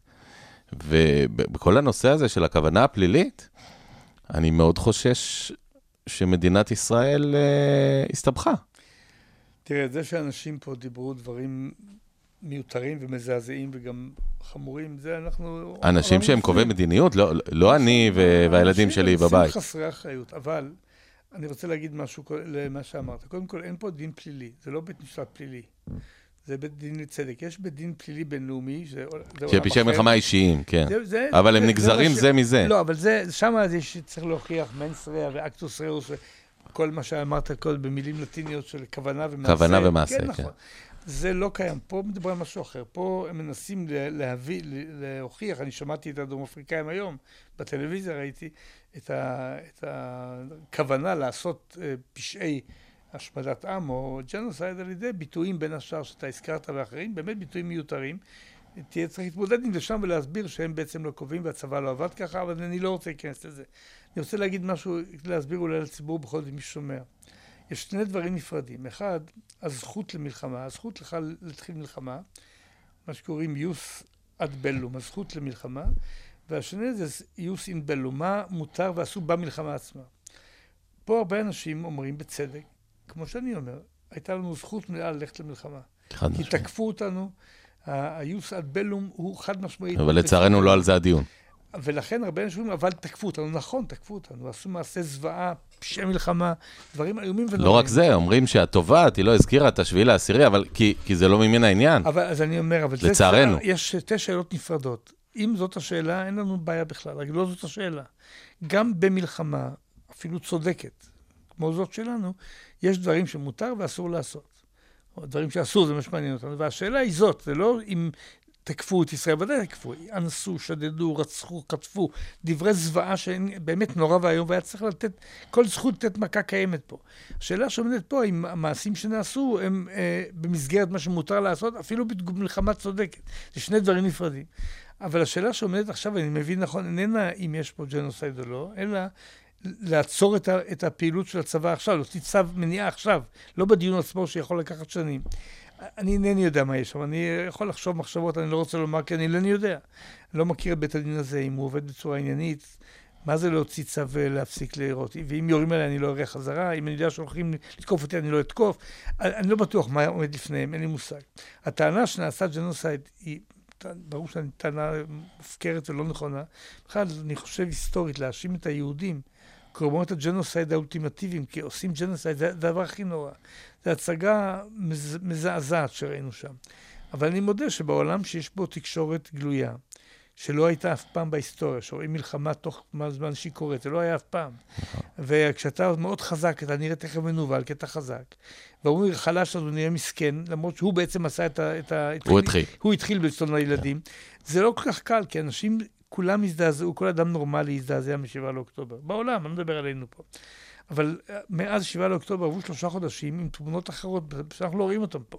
ואנשים כנראה רואים את הדברים האחרים. התמונות לא קלות, צריך להגיד ב- בצורה מאוד ברורה, תמונות מעזה, כן, כן, אינן מעזה. קלות, לא, אינן לא קלות. קלות. יהיה- יהיה- כנראה- יש שם הרס ניכר. הרס והרוגים, שאם ההרס הזה הוא תוצאה הכרחית של מלחמה צודקת בדרך צודקת, זאת אומרת, הם המנוולים האלה, שהם אנשים מזעזעים ומגיע להם כל מה שאתה רוצה, קבעו את עצמם בתוך אוכלוסייה אזרחית. אז מה אני צריך לעשות? אני לא יכול לירות בהם כי יהרגו אזרחים, מה יירו עליי, ואין דבר כזה. אז אני זכאי לראות גם עם נפגעים אזרחים. נכון, אני צריך לעשות מאמץ לצמצם, לא לפגוע כשאין צורך. אני צריך לעשות מאמץ לפגוע נקודתית ולהיזהר מלפגוע סתם בלא מעורבים. אבל אני לא יכול להבטיח שלא יהיו. וזה כן? ברור שצה"ל עושה, בניגוד אני, להצהרות... אני משוכנע ה... שצה"ל, הטייס שמטיל, אני מניח שהוא... אני עוד פעם, אני לא שם ואני מכיר את צה"ל. אני משוכנע שגם אם כל מיני שרים טיפשים אמרו שטויות... לפרט, אתה גם מכיר אה, משפחתית, אה, טייסים. כן, מכיר משפחתית, אבל מכיר, אני כן. מכיר, מי זה צה"ל? זה אנחנו, מי זה צה"ל? כן. גם אותי זרקו מקורס טייס, לכן לא נהייתי טייס. נהייתי קצין בשריון, אבל לא חשוב. אבל הדור השני עלה עליך, עלה על רבו. עלה על רבו בכלל, בכל דבר. אני רק אומר, השאלה היא זאת, התמונות האלה מעצבות דעת קהל. צריך להבין, כתבתי על זה הרבה גם בתפיסת הביטחון שהגשנו לפני 17 שנה, שבעידן שבו המלחמות נצפות, קורה מה שנקרא היפוך העוצמה. מה זאת אומרת? אם אתה מאוד חזק, חושבים שאתה מנוול. בהחלט. אם אתה מאוד חלש, חושבים שאתה מסכן. לא תמיד זה ככה. אבל התמונה זה חלק מהמציאות שלנו בעולם. אז צריך לחשוב על זה. אני לא נכנס עכשיו לבקר אף אחד, כי אני לא בצבא היום. אני מכיר את הרצי, אמרתי, אני סומך עליו בעיניים עצומות, לא בעיניים עצומות אף פעם, אבל כן. מאה אחוז אדם ישר, מוסרי, הגון, גם קצין טוב, ולא צריך... מלח הארץ, כמו כן, שאומרים. כן, לכן אני, אין לי בעיה עם הדרג הצבאי, למרות שיכול להיות שמישהו עשה טעות, זה קורה לגמרי. צה"ל לא עושה ג'נוסייד, זה ברור לי. אבל הם יצטרכו להתמודד עם הטענות שמביאים שם הדרום אפריקאים. נראה מה יהיה. כמה להערכתך זה, אגב, יכול לסבך אותנו? זאת אומרת, אני, אני רוצה לשאול ככה, כמה, אנחנו באמת מתקרבים לסיום, אבל כקו פרשת מים, אה, בזמנו למשל הייתה פרשת גולדסטון, הייתה, חלפה, לא קרה שום דבר, לא קרה נזק, אה, היה דרמה בזמנו, לא... אף אחד כבר לא זוכר את גולדסטון, אני לא בטוח שהוא זוכר, אני לא יודע אם הוא חי, אבל אני לא בטוח שהוא זוכר. כמה זה קו פרשת מים שבאמת עשויה לסבך אותנו בואכה סנקציות? תראה, פרשת גולדסטון, אני אספר לך סיפור. אוניברסיטת הרווארד, שהיום במקום לא בכותרות, לא טוב, כן. אני חמש שנים הוזמנתי ללמד שם, לתת הרצאות שם בחודש כל שנה בסתיו. מקום יפה, למה? קר. למה? כן. בגלל דוח גולדסטון. היה דוח גולדסטון. 2011-2012, אני לא זוכר מתי. תקופתך בממשלה, כן? כן, והייתי בארצות הברית בשליחות, והתקשר אליי הקונסול מבוסטון שלנו, ואמר, תשמע, בהרווארד רוצים שתבוא לדבר על דוח גולדסטון. כן, אז נסעתי לבוסטון. ולהרווארד, ישבו שם כמה עשרות פרופסורים בישיבה כזאת שכינסו, ודיברתי. ואני לא אתן ציונים לעצמי, והסברתי בקצרה מה שאני חושב. התוצאה הייתה שאמר לי מנהל המקום, מנהל בית הספר קנדי, אמר, כשאתה גומר עם פוליטיקה, תבוא אלינו. אמרתי, אמריקאי נחמד, אמרתי, תודה רבה, נסעתי. ביום שיצאתי מהפוליטיקה אני אקבל מייל. בוא להרצות פה, פה כל שנה, אני רוצה שתבוא אלינו. וכך היה, זה יחסה איתם, זה אנקדוטה היסטורית. לא הרגשתי, אגב, זה בזכות גולדסטון אה, יצא לך טוב. כן, שום אנטישמיות לא הרגשתי שם, היה יחס מצויין כל השנים, אין לי שום טענה. אגב, אותו בית ספר שעושה את קרן וקסנר, צריך להזכיר. כן, קרן וקסנר זה דבר נפלא, זה יותר כמה אנשים מרוויחים מזה, ילדים ישראלים, פקידים ואנשי ממשל ישראלים לומדים ומרוויחים הרבה מהעבודה שם, אבל זה לא זה חשוב. היום, תראה, בית הדין הזה כבר קבע משהו פעם בעניין שלנו, בעניין הגדר. בית הדין לצדק, לא בית הדין פלילי. והוא קבע את אי חוקיות הגדר מעבר לקו הירוק, ופה אהרן ברק עשה מהלך גדול בפסק דין שהוא שינה את תוואי הגדר בהתחשב. באוכלוסייה הפלסטינית, ולדעתי זה עזר לנו מאוד להתמודד עם פסק דין שלא היה טוב מבחינתנו. נדמה לי שכל השופטים פרט לאחד קבעו נגדנו שם. אני לא יודע מה יהיה ואני מקווה שלא יהיה. בית הדין הזה יש לו, יש לו מעמד בעולם, וזה לא טוב. אני לא יודע מה יהיה, אני מקווה שלא יהיה. כמה, כמה זה יכול להיות? כדורשלג, לא מועצת הביטחון, סנקציות? או שלא, או שזה נכון, באמת... אני, אני יודע. יש מועצת הביטחון, זה לא כל כך מדאיג, כל עוד אמריקה איתך, אין שם, יש שם וטו, אם, אם יעשו דברים נוראים. אני מקווה שלא פסק, לא תהיה פסיקה נגדנו, ואם היא תהיה, אני מקווה שתהיה מתונה, אני לא יודע, להגיד לך כלום, ואני לא רוצה להלך אימים על עצמנו. לא טוב להיות שם, לא אנחנו עשינו דרום אפריקאים, שכנראה חמאס מוביל אותם. אה, הם יצרו את זה היום, כשדיבר אחד הראשונים... נהוג אגב שצד ג' מגיש אה, לפעמים... כן, לא, לא צד ג'. מקובל. לא, מקובל, הוא צד לאמנה, והוא רואה, בעיניו, פשעי מלחמה, או... הוא סוג של פרוקסי פלסטיני, כן, כנראה. זה אנחנו יודעים, אבל מה שהוא אומר זה לא חשוב.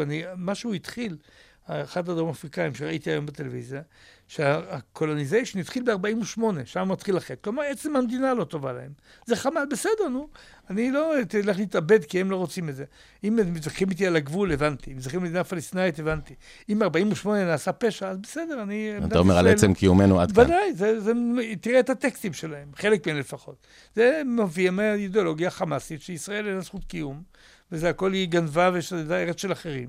וגירשה אותם. בסדר, זה אני, עם זה שיגידו מה שהם רוצים, אני לא... זה נון סטארטר, זה לא... בעיניי זה כלום. זה דבר, דבר שקר. תראה מה זה, אנחנו מדברים שעה ועשרים וחמש, אה, לפחות לי היה מעניין, אני מקווה שגם לך עבר אה, יחסית כן. מהר. אה, קרבין לסיום, לא דיברנו כמעט מילה על המלחמה ועל החטופים, ולכן אני רוצה במילה וחצי, קודם כל לשאול אותך, ראשית חטופים או ראשית מיטוט החמאס? יש חובה מוסרית עליונה לחטופים. אני מודה שזו אמירה שכולם אומרים אותה, והשאלה בסוף היא של החלטות. אגב, לא כולם. יש אה, חברי ממשלה קיצוניים, כן, נכון. הם לא אומרים אותה. בסדר, אני חושב שכל אחד, אני מניח, אני לא רוצה לדבר על חברי ממשלה, אני חושב שזה נורא. כל אחד צריך לחשוב אם זה הייתי אני, או הבן שלי, או אבא שלי, או אח שלי, או האישה שלי, כל אחד צריך לחשוב על עצמו. זה לא מישהו זר, אנחנו מדינה כזאת, אנחנו לא מישהו אחר. אני מכיר אנשים אה, שיצאו מביתם, יש לי משפחה שגר בנתיב העשרה, ברוך שלא נפגעה, אבל יצא משם. אה, יש לי דירה שיש לי, נתתי לך לשתי חברות שלי ממטולה שאין להם איפה לגור. אנחנו כולנו בתוך העניין הזה. צריך לעשות מאמץ גדול להחזיר אותם. האם נכון שההתקפות על חמאס מקרבות את החזרתם, כמו שהממשלה טוענת? אם זה נכון, אז זה מוצדק. שלא מילים אלא, אם זה לא נכון... אנחנו לא רואים את זה בשיר, כלומר... אני אומר לך, אני לא... חטופים לא חזרו בדרך צבאית. אני לא בורח מלהגיד דעתי, שמעת אותה פה, אבל אני תמיד דאגתי, רמזתי את זה פה, להבין מה שאני אומר. הייתי מקדיש המון זמן ללמוד מה אנחנו יודעים, מה הצבא יכול, מה הוא לא יכול. לא כל דבר צה"ל יכול, אה, מה האויב יכול, מה האופציות. הייתי, הייתי, עבדתי בזה ברצינות, ואני הבעתי דעתי. היום אני לא מספיק יודע. מה באמת צה"ל יכול לעשות, מה המודיעין אומר, האם יש סיכוי באמת בלחץ להביא עוד שחרורים או לא, אינני יודע. לכן אני לא רוצה לתת עצות דרך התקשורת או דרך הפודקאסט, כי אני יודע מה אפשר לעשות. צריך להביא את החטופים הביתה ברור. את המכה הגדולה חטפנו, היא מכה נוראה. היא לא רק נוגעת להרוגים שנרצחו, לחיילים שנפלו, לחטופים שנחטפו, היא נוגעת לדימוי שלנו כמדינה חזקה, שפתאום מישהו תקע איזה סיכה כאילו בבלון, ואנחנו צריכים לחזור להיות מדינה חזקה, זה לא אומר שאפשרי עכשיו. יכול להיות שאי אפשרי. אני לא יודע מה צה"ל יודע לעשות. יש אמירה כזאת, צה"ל, תנו לצה"ל לנצח, כאילו, רק תפ... אל תפריעו. לא תמיד, זה לא קל. צה"ל הוא צבא נפלא. גם הצבא האמריקאי הוא ענק, ובכל זאת נפלו מגדלים באמצע ניו יורק. כי זה גוף קטן, במלחמה אסימטרית, ריכז את הכוח. גם המלחמות בפקיסטן, בעיראק, לא, לא, אה, באפגניסטן, לא הצליחו באופן מוחלט. אז אני אומר, מוחלט. לכן, במלחמה אסימטרית, שזה לא סופרים את הטנקים והלוויינים והצוללות והטנק והתותחים, זה בנוי אחרת, אפשר לדבר על זה בשיחה אחרת. מה זה מלחמה אסימטרית? גוף קטן. שמרכז את כל הכוח שלו בנקודה אחת שבה הוא גובר על הגוף הענק. זה היה מול אמריקה, וזה קרה לנו פה. זה גוף חמאס, הוא לא צבא גדול. ישראל, צה"ל מקבל נדמה לי 80 מיליארד שקל בשנה על תקציב הביטחון, צה"ל וגופי הביטחון האחרים, חמאס בטח לא מקבל רבע מזה או עשירית מזה. זה בסדר, העולם במלחמה אסימטרית זה עולם אחר בכלל. ברית המועצות נפלה כי לא יכלה לעמוד רוסיה מול אמריקה, כי לא היה לה כסף. זה מלחמה בין מדינות. עם גופים קטנים זה משהו אחר. מלחמת הכוכבים, מסע החימוש. כן, נכון. ועכשיו השאלה איך צה"ל יטפל בעניין הזה, אם הוא יכול להגיע לכך שהלחץ... אתה חושב שצה"ל מנצח? בוא, אני לא אדבר, מלחמת הניצחון קובעים בסוף. לא באמצע. נחכה ונראה. במה? בתמונת, אתה מאמין בקונספט של תמונת ניצחון? לא, לא, לא תמונת ניצחון, מה שאני רוצה, שני דברים, ואני לא אומר שום דבר חדש. זאת אומרת, הצנחנים בכותל זה תמונת ניצחון. לא, הארמיה השלישית מכותרת זה תמונת ניצחון. אבל לא, זה לא ניצחון, כי הייתה הארמה השנייה הייתה בתוך סיני ולא הצלחנו להוציא אותה. אנחנו סיימנו את הארמיה השלישית, המצרים סיימו את הארמיה השנייה. לא יודע, ערפאת עולה על האונייה, זה תמונת ניצחון? כן, בסדר, אבל זה אני לא מסכים. היית מזכיר הממשלה. כן, אני לא מתעסק בתמונות, תשמע, הדבר יותר מדי רציני. יש אנשים, היום כשאני מדבר איתך, יושבים עשרות אנשים, אולי מעל מאה אנשים חיים, חטופים בעזה. מזעזע. צריך לעשות מאמץ גדול להחזיר אותם, נחשפו מביתם, אני לא מדבר על, על, על, על משהו רחוק. וגם צריך ליצור מצב שלא יהיה... כמטרה עליון, כמטרת העל שלו. כמטרה עליונה, אלא נכון שצריך ליצור מצב שלא יהיה שישראל נתפסה בחוץ שתיים מדינה חלשה, כי זה משנה את המצב באזור. איך עושים את זה? אין לי תשובה טובה, אני לא יודע מספיק על היכולות שלנו, על התוכניות שלנו, מה, מה, מה אומרים האחרים. אה, זו החלטה לא קלה, וממשלה רצינית, גם ממשלה טובה, הייתה צריכה להחליט החלטה שהיא קשה, ואני מקווה שעושים את זה. אני לא יודע להגיד לך, אני מאוד סומך על הצבא ועל שירות הביטחון, למרות התקלה הגדולה שהייתה פה והכישלון הגדול. האם אני סומך על כל המדינאים? שמעת את דעתי. אנחנו רואים עכשיו אה, הצעה, ושוב, אני נתלה באילנות גבוהים, הכיסא שישב איציק בן ישראל, אמר לפני חודשיים, אמר, מה צריך לעשות עכשיו? הוא אמר, מצידי, לשחרר את כל החטופים, תמורת כל האסירים שיש בישראל, תמורת נסיגה, תמורת מה שאתה כן, רוצה. כן, כן. אמרתי לו, ומה, ושסינואר יצא וישב בכורסה, וזה, אמר, לא משנה מה, אנחנו צריכים היום לשחרר את החטופים, כל השאר אפשר לעשות אחרי זה. אה, עסקה, העסקה הקטרית היא, היא לא רחוקה מזה, על פניו, מה שאנחנו שומעים, אה, שחרור אה, החטופים, אה, נסיגת צה"ל והגליית אה, ראשי החמאס. אני לא רואה, אני, תראה, קודם כל אני... אתה רוטב על עסקה כזאת? אני אגיד לך, קודם כל אני לא יודע את העובדות. לו. יש כזאת. אני לא יודע, אני לא רואה את סינואר גולה, אבל אולי אני טועה, אני לא מכיר את סינואר, לא, לא זכיתי להכיר אותו בכלא ולא במקום אחר. אה, לפני שבוע, לא שבוע ישב פה מזרחן, גם במקומך, והימר על כך שסינואר הוא שחקן רציונלי, הוא לא רוצה למות, יכול להיות, אני יודע. והוא רואה אותו גולה. אבל אני, אענה לך לשאלה העיקרית שהזכרת בדבריו של איציק בן ישראל. אם אין אפשרות בדרך צבאית לשחרר את החטופים, אז אני הייתי עושה את העסקה שאיציק דיבר עליה. כי זה כן עליון בעיניי. אבל אם יש אפשרות בלחץ צבאי להביא לשחרורם וגם לתת מכה לחמאס, אני ודאי מעדיף את זה. אינני יודע את התשובה לשאלה הזאת. זה עניין שצריך ללמוד אותו, לדעת אותו. אני מקווה שמישהו בממשלה יודע שהצבא מציג דברים אמיתיים, הצבא ודאי לא מציג דברים לא נכונים. מה, במסגרת המגבלות של זמן, של מערכת בינלאומית, שאפשר להגיע לתוצאה חיובית גם בחטופים וגם במכה לחמאס, אני בעד.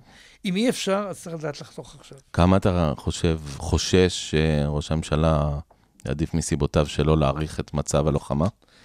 מה, אני שואל לא- כמה אתה אני חושש, אני- לא כמה אתה חושב אני שזה לא יקרה. אני לא רוצה להיכנס לזה, אני, אני אינני מרוצה מראש הממשלה הזה בגלל מה שהוא עשה ומה שהוא עושה עוד לפני ה-7 באוקטובר. ובוודאי גם אחרי. של מערכת המשפט, שניסו להרוס אותה ולולא הציבור, היה נהרס גם. המבנה הנפלא הזה פה היה שיבוש גדול של כל החזון הציוני והמדינה שלנו.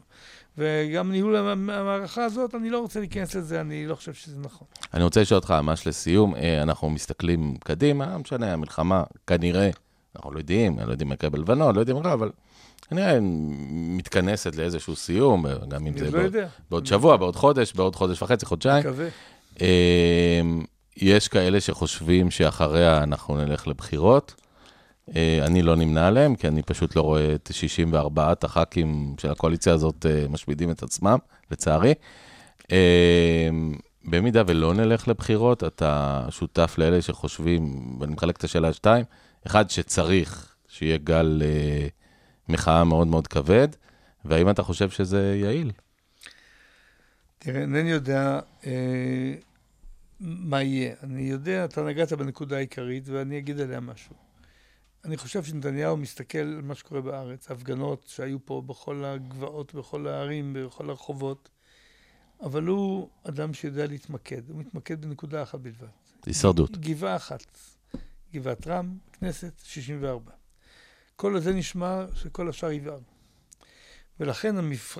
באמת המיקוד הוא. לא 60 חולפת בראשו המחשבה, אני, תשמע, להערכתך. אני, אני לא יודע מה חולף בראשו. אני אומר לך מה אני מתרשם. אני חושב שבזה הוא מקדיש כל המאמץ, לשמר את הקואליציה, גם במחירים נוראים של הישמעות והאזנה לדברים שהוא בעצמו, אני מכיר אותו, לא מוכן לשמוע, הוא שומע, כי הוא רוצה להישאר.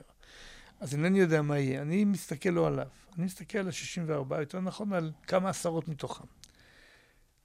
אני אגיד משהו היסטוריה. מנחם בגין היה מנהיג בסדר גודל היסטורי, באמת עם דמות ענקית. כשהוא עשה הסכם שלום, אז חלק מהליכוד התנגד לו. אולמרט, למשל. ארנס נגד, אולמרט נגד, שמיר נמנע, ועוד אחרים. לגיטימי. שמיר היה ראש ממשלה, דוד לוי אתגר אותו, שרון אתגר אותו. עכשיו נתניהו ראש הליכוד, אף אחד לא אומר מילה. איש, מה קרה? לא אומר. אנשים גדולים מנתניהו, וראשי ליכוד, עם כל האהדה, היו להם התנגדויות לגיטימיות. אני חשבתי שמיר ובגין צדקו, אבל אפשר להגיד גם אחרת. היו, אני לא נכנס לפרטים. איך זה יכול להיות שמתוך 32 חברי ליכוד, או כמה יש היום... אה, כולל נורבגים, כולל לא כמעט חשוב, 40, אין כן. מישהו שאומר לו, עד כאן. איך זה יכול להיות? אני אומר לך, זאת אגב, אנחנו כמעט 100 יום ללחימה. זאת האכזבה, לא רק, תראה, זה קרה גם במהפכה החוקתית. זה לא, זה נתניהו, זה הליכוד לא היה שם. והעובדה שהוא מצליח לגייס את כולם, כל ה-64, עד עכשיו, ואיש מהם לא קם על רגליו ואומר, עד כאן. אמרתי למישהו, תראה, אני הייתי שם. מקסימום תעזוב, אז מה יקרה? אני עזבתי, קרה לי משהו. הייתי רוצה להיות שם. אני לא שם, אני לא שם, יש לי... לא בכל מחיר. אתה חייב לציבור משהו, אתה... למדינה. אתם רואים לאן זה הולך, מה קורה איתכם? אני מקווה שיהיו מספיק אנשים שיקומו, וצריך להתחיל לאחד או לאחד. ובמידה ולא בבחירות, אם לא, אז לא תהיינה בחירות. אם לא. והלחץ אה, הציבורי לא יש... בלחץ הציבורי צריך להביא בסוף חלק מהאנשים האלה, 64, ל- ל- לעזוב, או להגיד, כמה- אתה חושב שהוא יכול לגלוש ל- לאלימות מסיבית? היינו כבר קצת על גבול האלימות. כמעט. כן, ועכשיו המצב- אני מקווה שלא... סיר הלחץ הזה קצת יותר מלא, לא? צריך להיזהר מאוד מאלימות, זה, זה דבר נורא ואיום, זה מלחמת אחים, זה דבר איום ונורא. אסור להגיע לשם. צריך את הממשלה הזאת להחליף בדרך חוקית, דמוקרטית, דרך הפרלמנט, דרך הצבעה, ואני מקווה שיהיו אנשים שמצפונם יאמר להם, עד כאן, אי אפשר להמשיך יותר. אתה רואה למשל את יריב לוין, שיושב על כיסאך, הוא מסרב לכנס את הוועדה לבחירת שופטים, היה צריך לכנס אותה היום, הוא מסרב. הוא מדבר כן על המשך איזושהי חקיקה. אה, יכול להיות שעוד חודשיים שלושה תיגמר המלחמה, הכל עולם כמנהגו נוהג, 64 ח"כים, כמו שאמרת, יציב, חזק. תראה, הנזק שהאנשים האלה עשו למדינת ישראל הוא נזק היסטורי. אני מקווה שאנחנו נתגבר על זה. אני מקווה שלא יהיה להם, לא תהיה בהם הרוח והאומץ להמשיך להזיק למדינה. אתה כבר היית ברחובות, אם במידה וימשיכו, אתה כן. תצא שוב. אה, אני הייתי בהפגנות, דיברתי בהפגנות אה, במשך המחאה, כן, מה יהיה, נראה. ואתה תצא שוב במידה ו... אם תהיה הפגנה שאני מסכים איתה, אבל שאני אצא. דן מרידור, לא תמיד עשית אותנו אופטימית, יש לי נטייה, אופטימיים, יש לי נטייה לקיים פה שיחות שלא לא מוציאות לא, אותי... אני, תדע לך, אני לא, אני, תראה, המצב הוא, הוא לא פשוט בכלל. וקיבלנו מכה קשה, גם בתוך המדינה, השסע והקרע וההנהגה הזאת שנראית כמו איזו חבורה, אני לא רוצה להמשיך את המשפט, וגם המצב האובייקטיבי, שמה שקרה לנו עם החמאס ועם איראן, עם כל שלוחותיה, זה מצב לא פשוט. לשמחתנו יש, ביידן ואחרים שמתנהגים בצורה יוצאת מהכלל. אז אני, אז אני יכול להגיד אוי ואבוי. אני לא אגיד, כי אנחנו היינו במשברים, צריך בסוף לצאת מזה. כמה שיותר מהר ויותר נכון. וזה בהחלט בסוף עניין של ההנהגה בישראל, עד כמה שזה תלוי בה. יש גם... שהיא שהיא לא מוצלחת. בשלב הזה, בלשון לא, המעטה. אני חושב שההנהגה הזאת היא לא הנהגה טובה. אני יודע, לדעתי, אני אומר מאז שנבחרה. אה, מקווה שנמצא דרך להחליף אותה, ואולי היא תתעשת, תעשה משהו טוב. תשמע, השארת אותנו עם איזשהו משפט אופטימי, נכון. גם אם הוא לא הכי רציונלי ששמענו בכל הרעיון הזה. אה, השר לשעבר, שר המשפטים, שר האוצר, שר המודיעין, דן מרידור, אה, היה תענוג לדבר איתך, היה מרתק.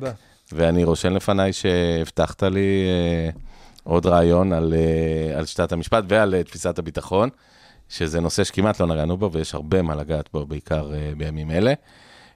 ולכם, המאזינים שלנו פה לפודקאסט דוגרי בכל האוניברסיטה, עם האולפנים המקסימים שיש לנו פה, זה גם מצולם אגב, אולפנים של מרכז האודיו של אוניברסיטת רייכמן, אז נודה גם לאוניברסיטת רייכמן, נודה לכם המאזינים.